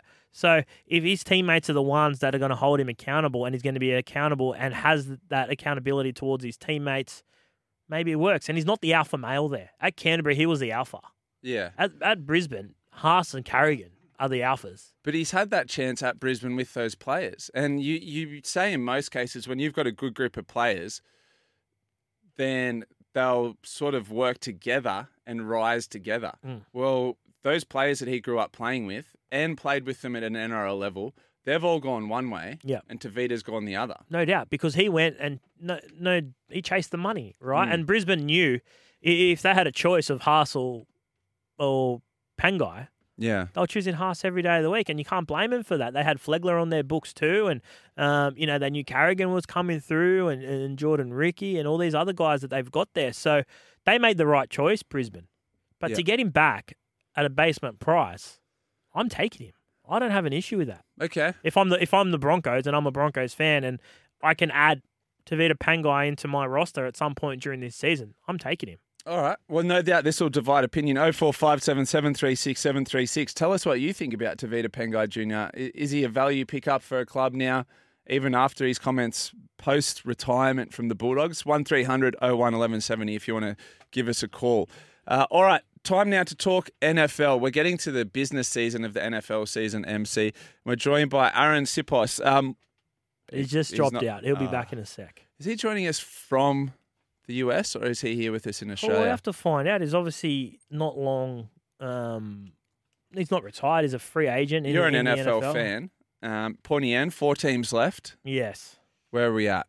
Uh, oh, it's going to be hard to, you know, the, the 49ers play the Lions. I like the 49ers there. And then the Ravens v. the Chiefs will be a cracker. Mm. An, a- an absolute cracker. You know, we've got uh, the Chiefs led by Patrick Mahomes, who's just turned the corner of the last month. The This the is a bit of a dynasty, isn't it? It is. It, it's amazing. He's an elite, elite player, and um, the sideshow of Taylor Swift makes it a little bit more interesting as well. Who's obviously dating Travis Kelce, one of the uh, leading tight ends, or the leading tight end. Uh, are you a big T Swift fan? Uh, I'm not, not a hater. you No, yeah, take it or leave it. Either way, she must be almost in Australia soon? That tour is. Would she have to miss the Super Bowl That to come w- to Australia? No. Uh, that would be interesting. I don't know when that tour starts. Super Bowl's in three weeks. She'd fly that private jet back and forth. Um, she's a bit of a climate warrior as well, so you know, flying that flying that private Yeah. jet. Hey, bit of feedback on Tevita Pangai Jr. Uh, TPJ didn't have a problem when he played with the Panthers in a good system. When he played with the Broncos and then the Bulldogs, they were a te- they were terrible teams. So of course he didn't like them. But the Broncos now will be good for him. Uh, no name on that one. Send us through your name uh, when you send through text. Uh, Mark says, "Rubbish. A good player is a good player everywhere." So again, I disagree. Some players don't fit. Some players can't handle um, the responsibility of being the main man. Some players, you know, chase the money and, and become one of the highest paid players in the in the game, um, and you know, which is fine. I've got no issue with that. But if they're not they're not worth that. Some players aren't worth that. Some players are squad players, or some players are really good first graders. They're not at that elite level. Um, so when they switch clubs, um, they get exposed a bit. he got picked for New South Wales, Mm. right? So Freddie saw something in him, obviously something similar to what you see in him. So does that have an effect on how much he gets paid now that he is a rep player? It's it's will be interesting to, to see. factored, It will be interesting to see how the NRL um, scrutinise that contract because they have a guy that was on, you know, one of the highest paid players at Canterbury. Now will want to go on a, uh, what not a minimum wage, but a a, a back ended wage for um, the Broncos. Couple more on Tevita Pangai Jr. Why the hell would you sign someone who has said they hate rugby league?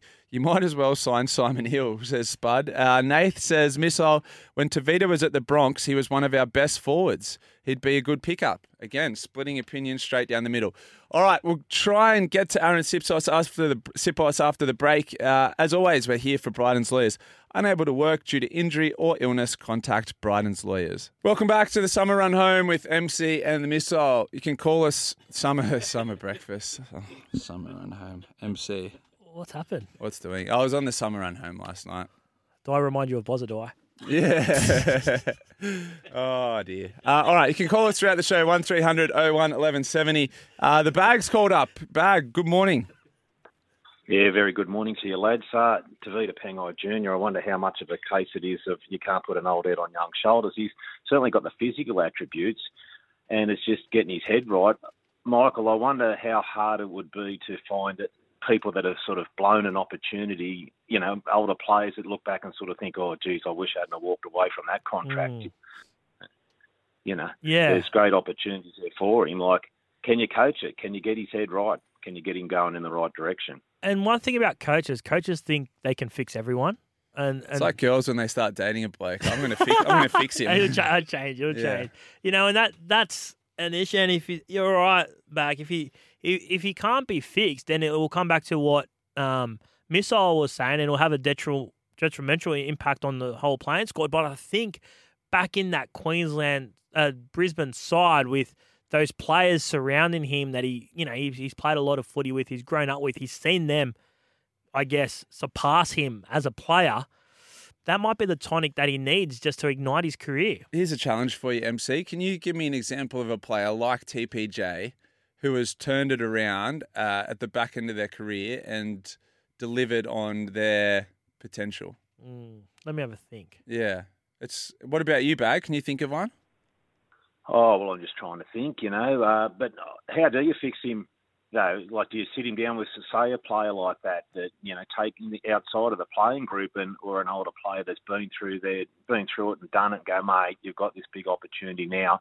I'm 40 odd years of age. You can't turn back the clock without sounding too cliche. Yeah. But that's a challenge, isn't it? Well, the big thing at the Bulldogs, right, was that Sonny Bill was mentoring him. Mm. You know, it was Sonny Bill's got him in shape and he's, you know, he's reinvigorated and this, that, the other. Didn't work. Yeah. Didn't work. And, and like, you know, S- Sonny Bill had he had his moments, but he would never have come out and said something like, I hate the game and I don't like halfbacks telling me what to do. That was the nail in the coffin for me.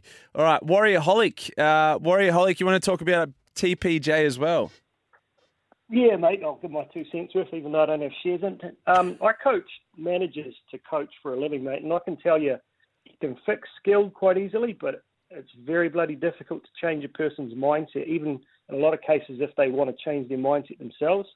So I think they're setting themselves up for a bit of a risk here, which I'm quite happy with as a Warriors fan. what, uh, do you, so do you think that TPJ could turn it around at, at the Broncos, or do you think he's a lost cause? No, I think I think it's a risk, man. I mean, oh, you can't question the guy's skill, as I said, and he has his good games, but even his on field, he's up and down.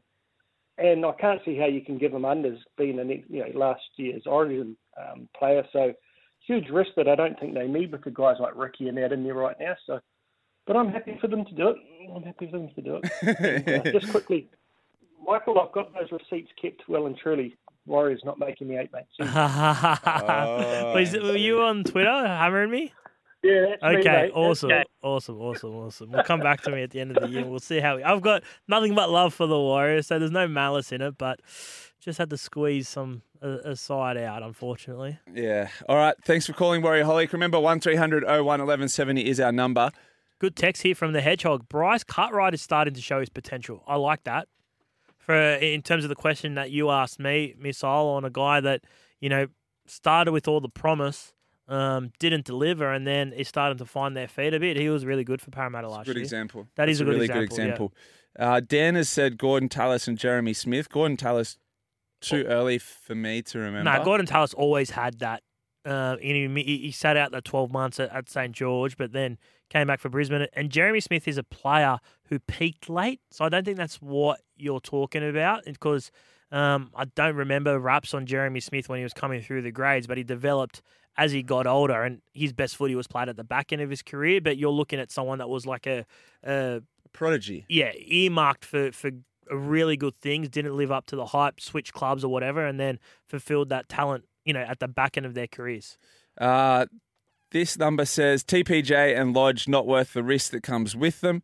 Uh, hi, Missile and MC. As a Bulldog supporter, I was glad to see Pangai Jr. leave the club, and I would stay clear of players with his attitude. I strongly believe that all 17 players have to have the right attitude and give 100% every game. If you want to win the competition, you can't carry a player on the off chance he will decide to have a good game when it suits him. Pangai Jr. never gives 100% every game. Let the Broncos have him from the old Berry. And I think that sentiment, uh, MC, you know, I'm on a lot of these fan pages and like for the Bulldogs, that's shared amongst Oh, What's your what? Are you on there? Are you posting under? No, I don't aliases? post. I don't post. No, no Oh. alias. No alias. Uh, Hey, here's one for you. So, spoke to my cousin after we were on air the other day. So Yes. my memory's not as good. uh, So Yes. 04, it was the the nines. Yes. It No, was sevens, sevens. Seven, sorry, sevens, sevens. It was at Allianz. Yes, it was. Not at Homebush. He Yes. corrected me on that. Yes.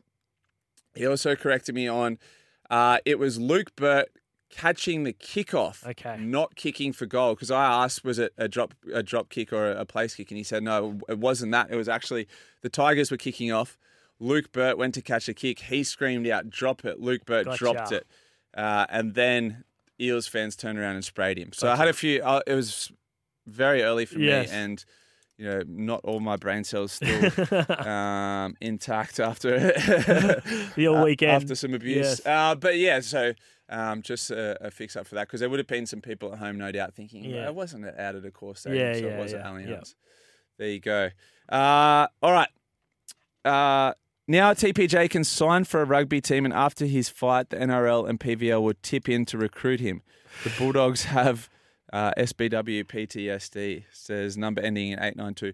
Yeah. Yeah, It it's doesn't. A, seem it's nowhere completely- near. It doesn't seem completely fair though that he can top up on boxing money, then come back. It's murky waters. I, I hate the fact that Joey Manu was talking about going and playing rugby and coming back. The the only thing about Tevita is that Canterbury were very happy to let him go. Of course, Very happy, and and not to, have pay paid out him any of his So, contract. That was the dream deal. Yeah, Canterbury in, in this situation, so you can't compare it to Sonny Bill or anything else. Where you know Canterbury were, were very very pleased when Tevita said that he didn't want to play anymore. Absolutely. There may have even been a little bit of guidance there, I would have suggested. Ushering out the door. Yeah. Did you Uh, wish Gus happy birthday yesterday? It was his birthday. Was it? Yeah. How old's Gus? 103. Yeah. uh, uh, Anthony from Greystane says Todd Carney turned it around at the Roosters after his shenanigans at the Raiders. Cashed in on his talent, then pissed it down the toilet. Or up. Pissed it up. uh, yeah, yes, yes. He had that really good season, but then, Yeah, and you know, it was, threw a, it was a roller coaster ride. It was a roller coaster. Uh, TPJ is a nutcase, says Josh. Uh, the reptile says, G'day, Shaggers. Uh, I wouldn't take TPJ for all the tea in China uh, and the waitresses that bring it to me. Honestly, he has the worst attitude I've seen in rugby league. That's what the Warrior Holic was saying. How do you turn around attitude? Yeah, and if I'm particularly if I'm a Canterbury fan, there's no way like I could understand them saying, "Well, why would anyone want Tevita?" Um, but I, I'm saying it that he's going to a successful club in in Brisbane with players uh, with some senior players there like Adam Reynolds who, who can chip him and pull him into line, and um, a, a forward pack that dominates him. So I, I think there's he's not going to walk around as that alpha male like he did at Canterbury. We didn't have anyone else to pull him into line, Yeah. and I think that's where it can work. All right. Uh, text us during the show 0457 736 736. Do you think Tevita Pangai Jr. deserves a second chance? Uh, looking outside, MC, it's a cloudy day across Sydney today. However, I hate how they throw this term around heat wave. Oh, it's 30 degrees in summer. Yeah. Yeah. Yeah. No, no shit. Uh, all right, it's heading for a top of 34 degrees in the city and 37 in the west.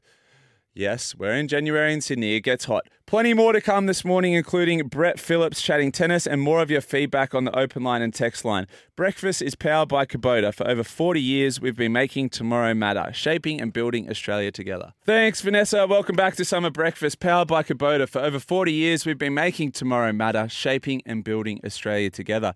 If you're just joining us, here's some of what's making news. The Brisbane Heat have claimed this year's Big Bash title with a 54 run win over the Sydney Sixers at the SCG last night. Still four balls to come in this over. Sock got it. goes for the slog, and he's out. The Brisbane Heat win BBL 13 convincingly at the SCG. A gloating Ian Healy wandered into our studio earlier this Strutting. morning. He's yeah. strutting in. You can catch up on that via the podcast. The final test of the summer gets underway later today. Join Gerard Whateley, Damien Fleming, Ian Healy, and the SEN cricket team for every ball of the Brisbane Day Night Test live from the Gabba from 2 p.m. Sydney time today. That'll be 1 p.m. Queensland time. We're now left with four competitors in each of the men's and women's single draws. The biggest upset that came yesterday with Alex Van, Alexander Zverev knocking out Carlos Alcaraz. Uh, we'll chat with Brett Phillips shortly about that. And Tevita Pangai Jr. could be returning to the NRL with reports he's had informal meetings with the Broncos. MC's for it. I'm against it. It's split opinion straight down the middle on the text line. Uh, we're none the wiser. But talking rugby league, there's a big competition coming up this weekend, MC. Don't have to wait till- for the NRL to start. uh, the Rugby League Nines is going to be on on the Gold Coast. And one of the stars heading up there, Justin Horo, my co-host on the Breakfast Show on Saturdays, the Mowers Club. Uh, Scope, welcome to Summer Breakfast. Thanks for having me on, boys. Good to hear from you again, Missile, and I can confirm that we have had talks with Tevita Pangai Jr. and he is a chance of playing in the Nines Premier League with us. so there's some breaking news for you. We, we, we, we've got to solidify it once, once we get up to the Gold Coast. Jeez, you must have a decent salary cap. Hey, who else is who? What team are you in, and who else is in your team? No, mate. Um, um, we're part of the RLPA team. So the RLPA put in a team. Uh, a good mate of mine, Tommy Simons, who's uh, worked closely with Clint Newton over the last couple of years. Uh, he'll be coaching us. Um, so Sammy Thaiday's in our team.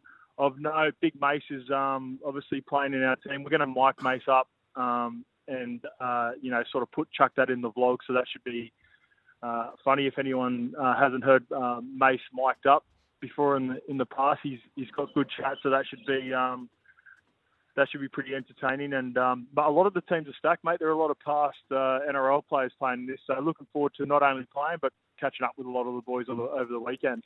What is the actual tournament, mate? And, and you know, who are some of the other players that are featuring?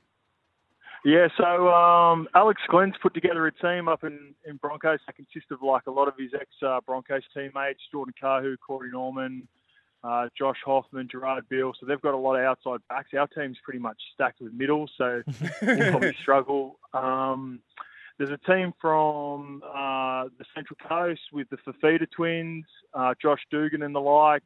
Uh, Kenny Seo's played a bit of first grade. Um, unfortunately, Matty Bowen uh, had put in a team from North Queensland, but they're stuck due to uh, weather conditions up in Oh. North Queensland. But their team was stuck with uh, Betty Barber and and a whole heap of players that have played a, a whole heap of first grade up in North Queensland. So, uh, unfortunately, eh, when you're looking at Chad as well, Jimmy Maloney is a guy that's been stuck up in North Queensland uh, as well. So, um, the banter probably won't be as great without him uh, up there as well. But yeah, there's going to be a whole heap of players. So, I'm really looking forward to it. How does this work? Uh, is there like a gentleman's agreement that no one puts big shots on, or do you wait until someone gets a little too excited and then it's all bets are off and you're absolutely smashing each other? Yeah, so Mace has played in a fair few of these old, uh, like he's, he's sort of trying to compare it to the old boys games that they play in uh, Right. a couple of times a year, and Mace has played in a few of them. And he reckons there's a there's a gentleman's agreement be, before the game, and everyone's pretty cruisy. And then someone goes hard in the first ten minutes, and then you know everyone just loses control, or or, or people get a bit frustrated with you know one or two individuals in particular, and, and sort of go hard on them. So. Um, it's a pretty decent prize pool. Um, there's 30k up for grabs for the for the winner of the tournament. So just that in itself, I think you know some are going to go harder than others. Um, I can speak on behalf of myself and Mace that we're probably at the opposite ends of that. We Mm. we just want to get through it, get some good content, and uh, and catch up with all the boys. So um, yeah, I'm I'm more heading up just just to get around some ex teammates and, and have a good weekend up on the Gold Coast and have some fun. From within your own squad, who's most likely to uh, see red and start going a bit too hard? Josh McGuire. Oh, Josh Oh. McGuire, yeah, he's a dollar oh one to put a hit on someone. Yeah, so he's already he's already inquired about suspensions. Uh, suspensions are involved, and um, yeah, we uh, ex teammate of mine actually gave me a call the other day. Greg Bird's playing in a, uh, a team that's represented with a whole heap of players, including Toddy Carney. Uh, and a few others, and, and he said like he, he he called me trying to get a gauge on, on how hard we're going to go. So he's always a lunatic, Birdie. So if, if, if, if Birdie, if we end up playing their team, hopefully it's just Josh McGuire and, and Greg Bird going hard at each other, and we can all just other. stay away from it. hey, so it's a, a three day comp across the weekend. Chances that uh, the boys get a bit excited on Friday night and turn up Saturday uh, a bit bleary eyed? Yeah, for sure. Um, so we've got uh, we've got there's a night where so we leave tonight. Um, there's like an opening and the draw will be announced tonight. Nick Fanning will be speaking on behalf of like a RLPA event. So I think a few boys are going to be ripping into the schooners tonight, starting nice and early. Um, yeah, just depending on how serious you're taking it. And there'll definitely be schooners tomorrow, though, and then a big one Saturday. Perfect. All right. Love your work scope. Enjoy the trip uh, and hopefully you come back unscathed. No injuries, please. All right, I'll see you uh, next next Saturday, mate. Mowers Club, that's it. We'll be back. All right, stay with us. We'll have a closer look at the Australian Open in just a moment. We're here for Bryden's Lawyers. Unable to work due to injury or illness, contact Bryden's Lawyers. Welcome back to Summer Breakfast. You're with MC and the Missile. You can text us on the Edgewater Homes text line 0457 736 736. Edgewater Homes Mortgage Fund. You can get up to $1,500 a month off your home loan. T's and C's apply. That text line 0457 736 736. All right, we're getting to the pointy end of the Australian Open now, and Brett Phillips joins us to chat all things tennis. Morning, BP. G'day, James. G'day, Michael. How you going, guys? We're going well, better than our mate Carlos Alcaraz. What a boil over overnight. Yeah, didn't execute last night. Um, yeah, it was un- uncharacteristic. Yeah. You know, in terms of the amount of unforced errors, some sloppy games, uh, a little bit unsure of himself in you know in certain uh, rallies last night. So yeah, it was um, not the Carlos Alcaraz we've certainly been used to, and uh, take nothing away from uh, Alexander Zverev. I mean, he's a world class player. You know, he's been as high as uh, three in the world. He's won everything bar a Grand Slam in tennis. And uh, when you're serving at over 80% last night, first serves ending, didn't look at too many second serves. Um, you know, we always expected a response from Alcaraz. That came, obviously, winning a, a really big third set tiebreak and you know, hit some incredible passing shots in that tiebreak, energised the crowd who you know clearly were in the Alcaraz corner, and you know one break of serve in the fourth set uh, split the pair. So yeah, a night where it just didn't all um, come together. Uh, and as much as he is, you know, pretty much an established pro, we don't think of him as uh, necessarily uh, you know rising. He is here, uh, and his game is you know pretty complete. Um, you know, he's, he's still the fact is he's 20 years of age, and it's not not all going to be perfect. He's only going to get better, which is the scary part. So, yeah, um, best performance at the Australian Open, uh, but he's yeah obviously got a big year ahead to try and get through a whole tennis season, which he didn't do last year. So, yeah, we'll be on Alcaraz watch as he continues to develop. What about the Polish fans, mate? They they love dressing up in the in the stand. Are they, are they the best dressed?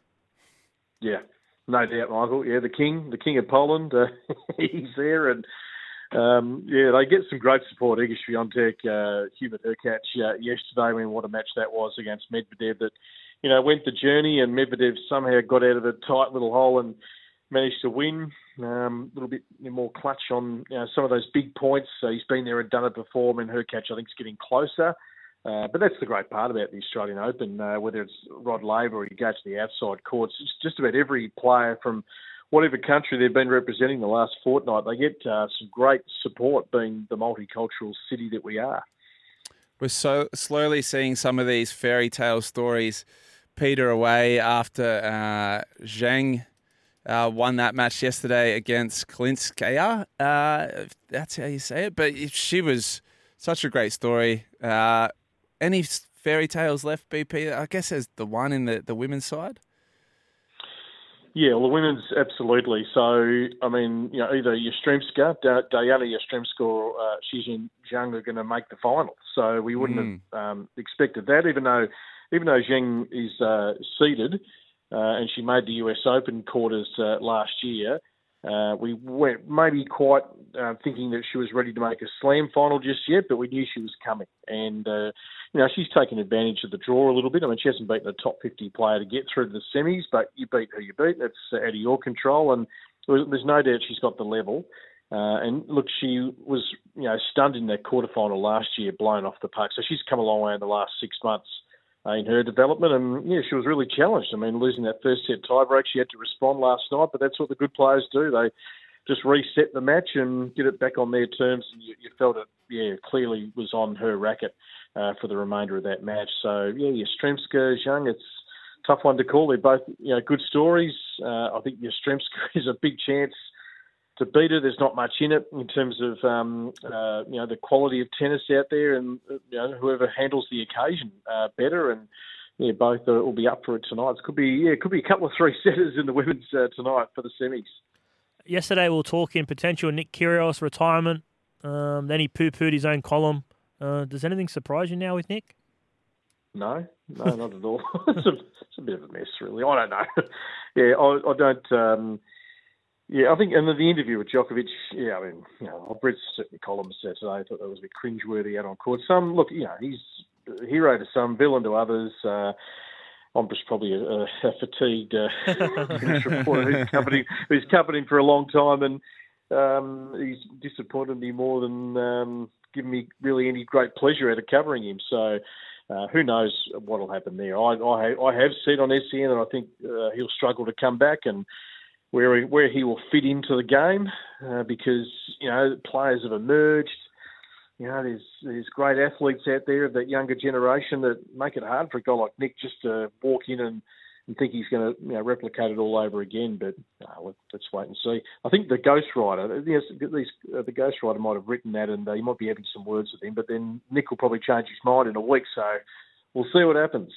It is yeah. interesting with that because we, we mentioned it before, obviously my background, and, and, and Missile's done some some columns yeah. as well. Usually, what would happen is that the the athlete would get final look at it. Yeah, um, before yes. before before it runs. I don't know if that's happening in in this instance. It so it's all very strange. Yeah, it's never straightforward. Absolutely, Michael. Yeah, you, you would think uh, it, us on the outside who don't know quite how that works, uh, or the public on the outside uh, would assume that would uh, happen. But um, yeah, I mean, it's it's every day. I mean, you know, I suppose you only have to follow Nick on social media to know that some comments make sense, others don't. Uh, but yeah, there's, there's plenty of other things for me to be consumed by. All right, uh, match of the day today, BP. Which is it? Is it Sabalenka? Is it Zheng? Uh, who are you looking forward to the most? Oh, yeah, Sabalenka Gauff. Yeah. I mean, we've been anticipating this, and it's a shame it's not the final in a way, but it is what it is, and we're going to get a cracker. I think you know, two players in just uh, superb form. Uh, I suppose if you lose, you know, three semi-finals last year at the Slams, as Aryna did, you'll you know take a lot of learnings out of that. It doesn't guarantee, obviously, that you come back and you know rectify that in the next uh, semi-final. But you know, in in those matches, she tightened up. Uh, the errors came. She lost her emotional state uh, out on court. So we'll, we'll see if that you know replicates itself. But Coco can go with her, no doubt. I mean, she's been absolutely outstanding in this tournament. So I'm giving her the edge. Coco, but it should be a should be a beauty. Looking forward to that one. That semi-finals on at 7.30 tonight. Uh, that Australian Open chat, thanks to Wilson. Get your game on and join us in celebrating the Wilson Summer of Tennis. All the best, BP. Enjoy the tennis. Pleasure. Thank you, team. Welcome back to the Summer Run Home. You've been with MC and the Missile this morning. Oh, I keep saying run home. It's breakfast. breakfast. Welcome back to breakfast. Thanks for all your contributions today, guys. Uh, the Westy Eel is off to the Top Fuel Drag Racing Championship at Sydney Dragway tomorrow and Saturday. Congratulations, Westy Eel. Get your tickets now. Coming up after us, MC, he's gone from the SCG straight back here to North Sydney. Matt White, uh, today he'll be chatting about cool customers in sport. Who are the sporting stars that ooze cool? You got any you- are you- nominations before you jump out? Only you is the only one that comes oh, to mind. I was going to say Trent Copeland. uh, everyone's a winner quiz. Know your Australian stuff in today's quid. And he's going to speak to the curator at the Gabba ahead of the second test. Wonder what that wicket's doing up there. That's going to be interesting. Did we find out if you were fake newsing or not? Have the Gabba No, had, they've had a test. They have? Yep. When? What Chuck- year? Uh, ooh, it was against Pakistan. Chucky sent me it uh, in 2016. 2016. So Okay. I'm all over it, mate. Yeah. Well, you were, what, 39 in 2016? I would have. I was Mate, only young back then. I can barely you- remember it. Gee, bro, it's not that long ago. hey, what's on for the rest of the day? Uh, we're having we're going Thursdays. Usually is our date day, day. So we we go Date out- day? Yeah, because we've got the Bubs, Bubs in daycare. lights on kinda guy. Well, it's Bubs in Bubs in daycare. So either Wednesday or Thursday we go for brunch. So that's what we're doing. Are you happy with that? you lost. and, and- and what are you doing? Do you know if it's mornings or afternoons yet? I'm a nighttime guy. Uh, what am I? Do- I'm going straight to the gym this morning. Yeah. I find on breakfast when we do breakfast radio, if I don't work out straight after the show, if I go home and eat, I just want to zonk out and Yeah. sleep. Um, I use so many. I, I think I've got a word limit uh, for each day. You, you definitely do. and I pretty much I pretty much use up my entire word limit for the day on breakfast radio, Yeah. and then I'm just a zombie for the rest of the day. So I'm going straight to the gym. I'm getting my workout in, uh, and then I don't know, go home for some life admin, all that sort of long jobs. weekend. Long weekend. Uh, lights off. Uh, long weekend. what are you What are you doing for the long weekend? Are you back on breakfast tomorrow? Oh or no, on Monday I'm back. Monday. Um, heading to Newcastle for the weekend to see the in-laws. Oh, beautiful. Yeah, what that'll be you? nice. Uh, some drinks tomorrow in Bondi. Back to work on Saturday morning for the Mowers Club. We've got a live show. And Dan, producer Dan's going to be joining us. Mowers Club debut. Are you nervous? Uh, very, very nervous, but looking forward to it. He'll have Uh, an early night on Friday to prepare. Yeah, yeah, correct. He's not a lights on guy. All right.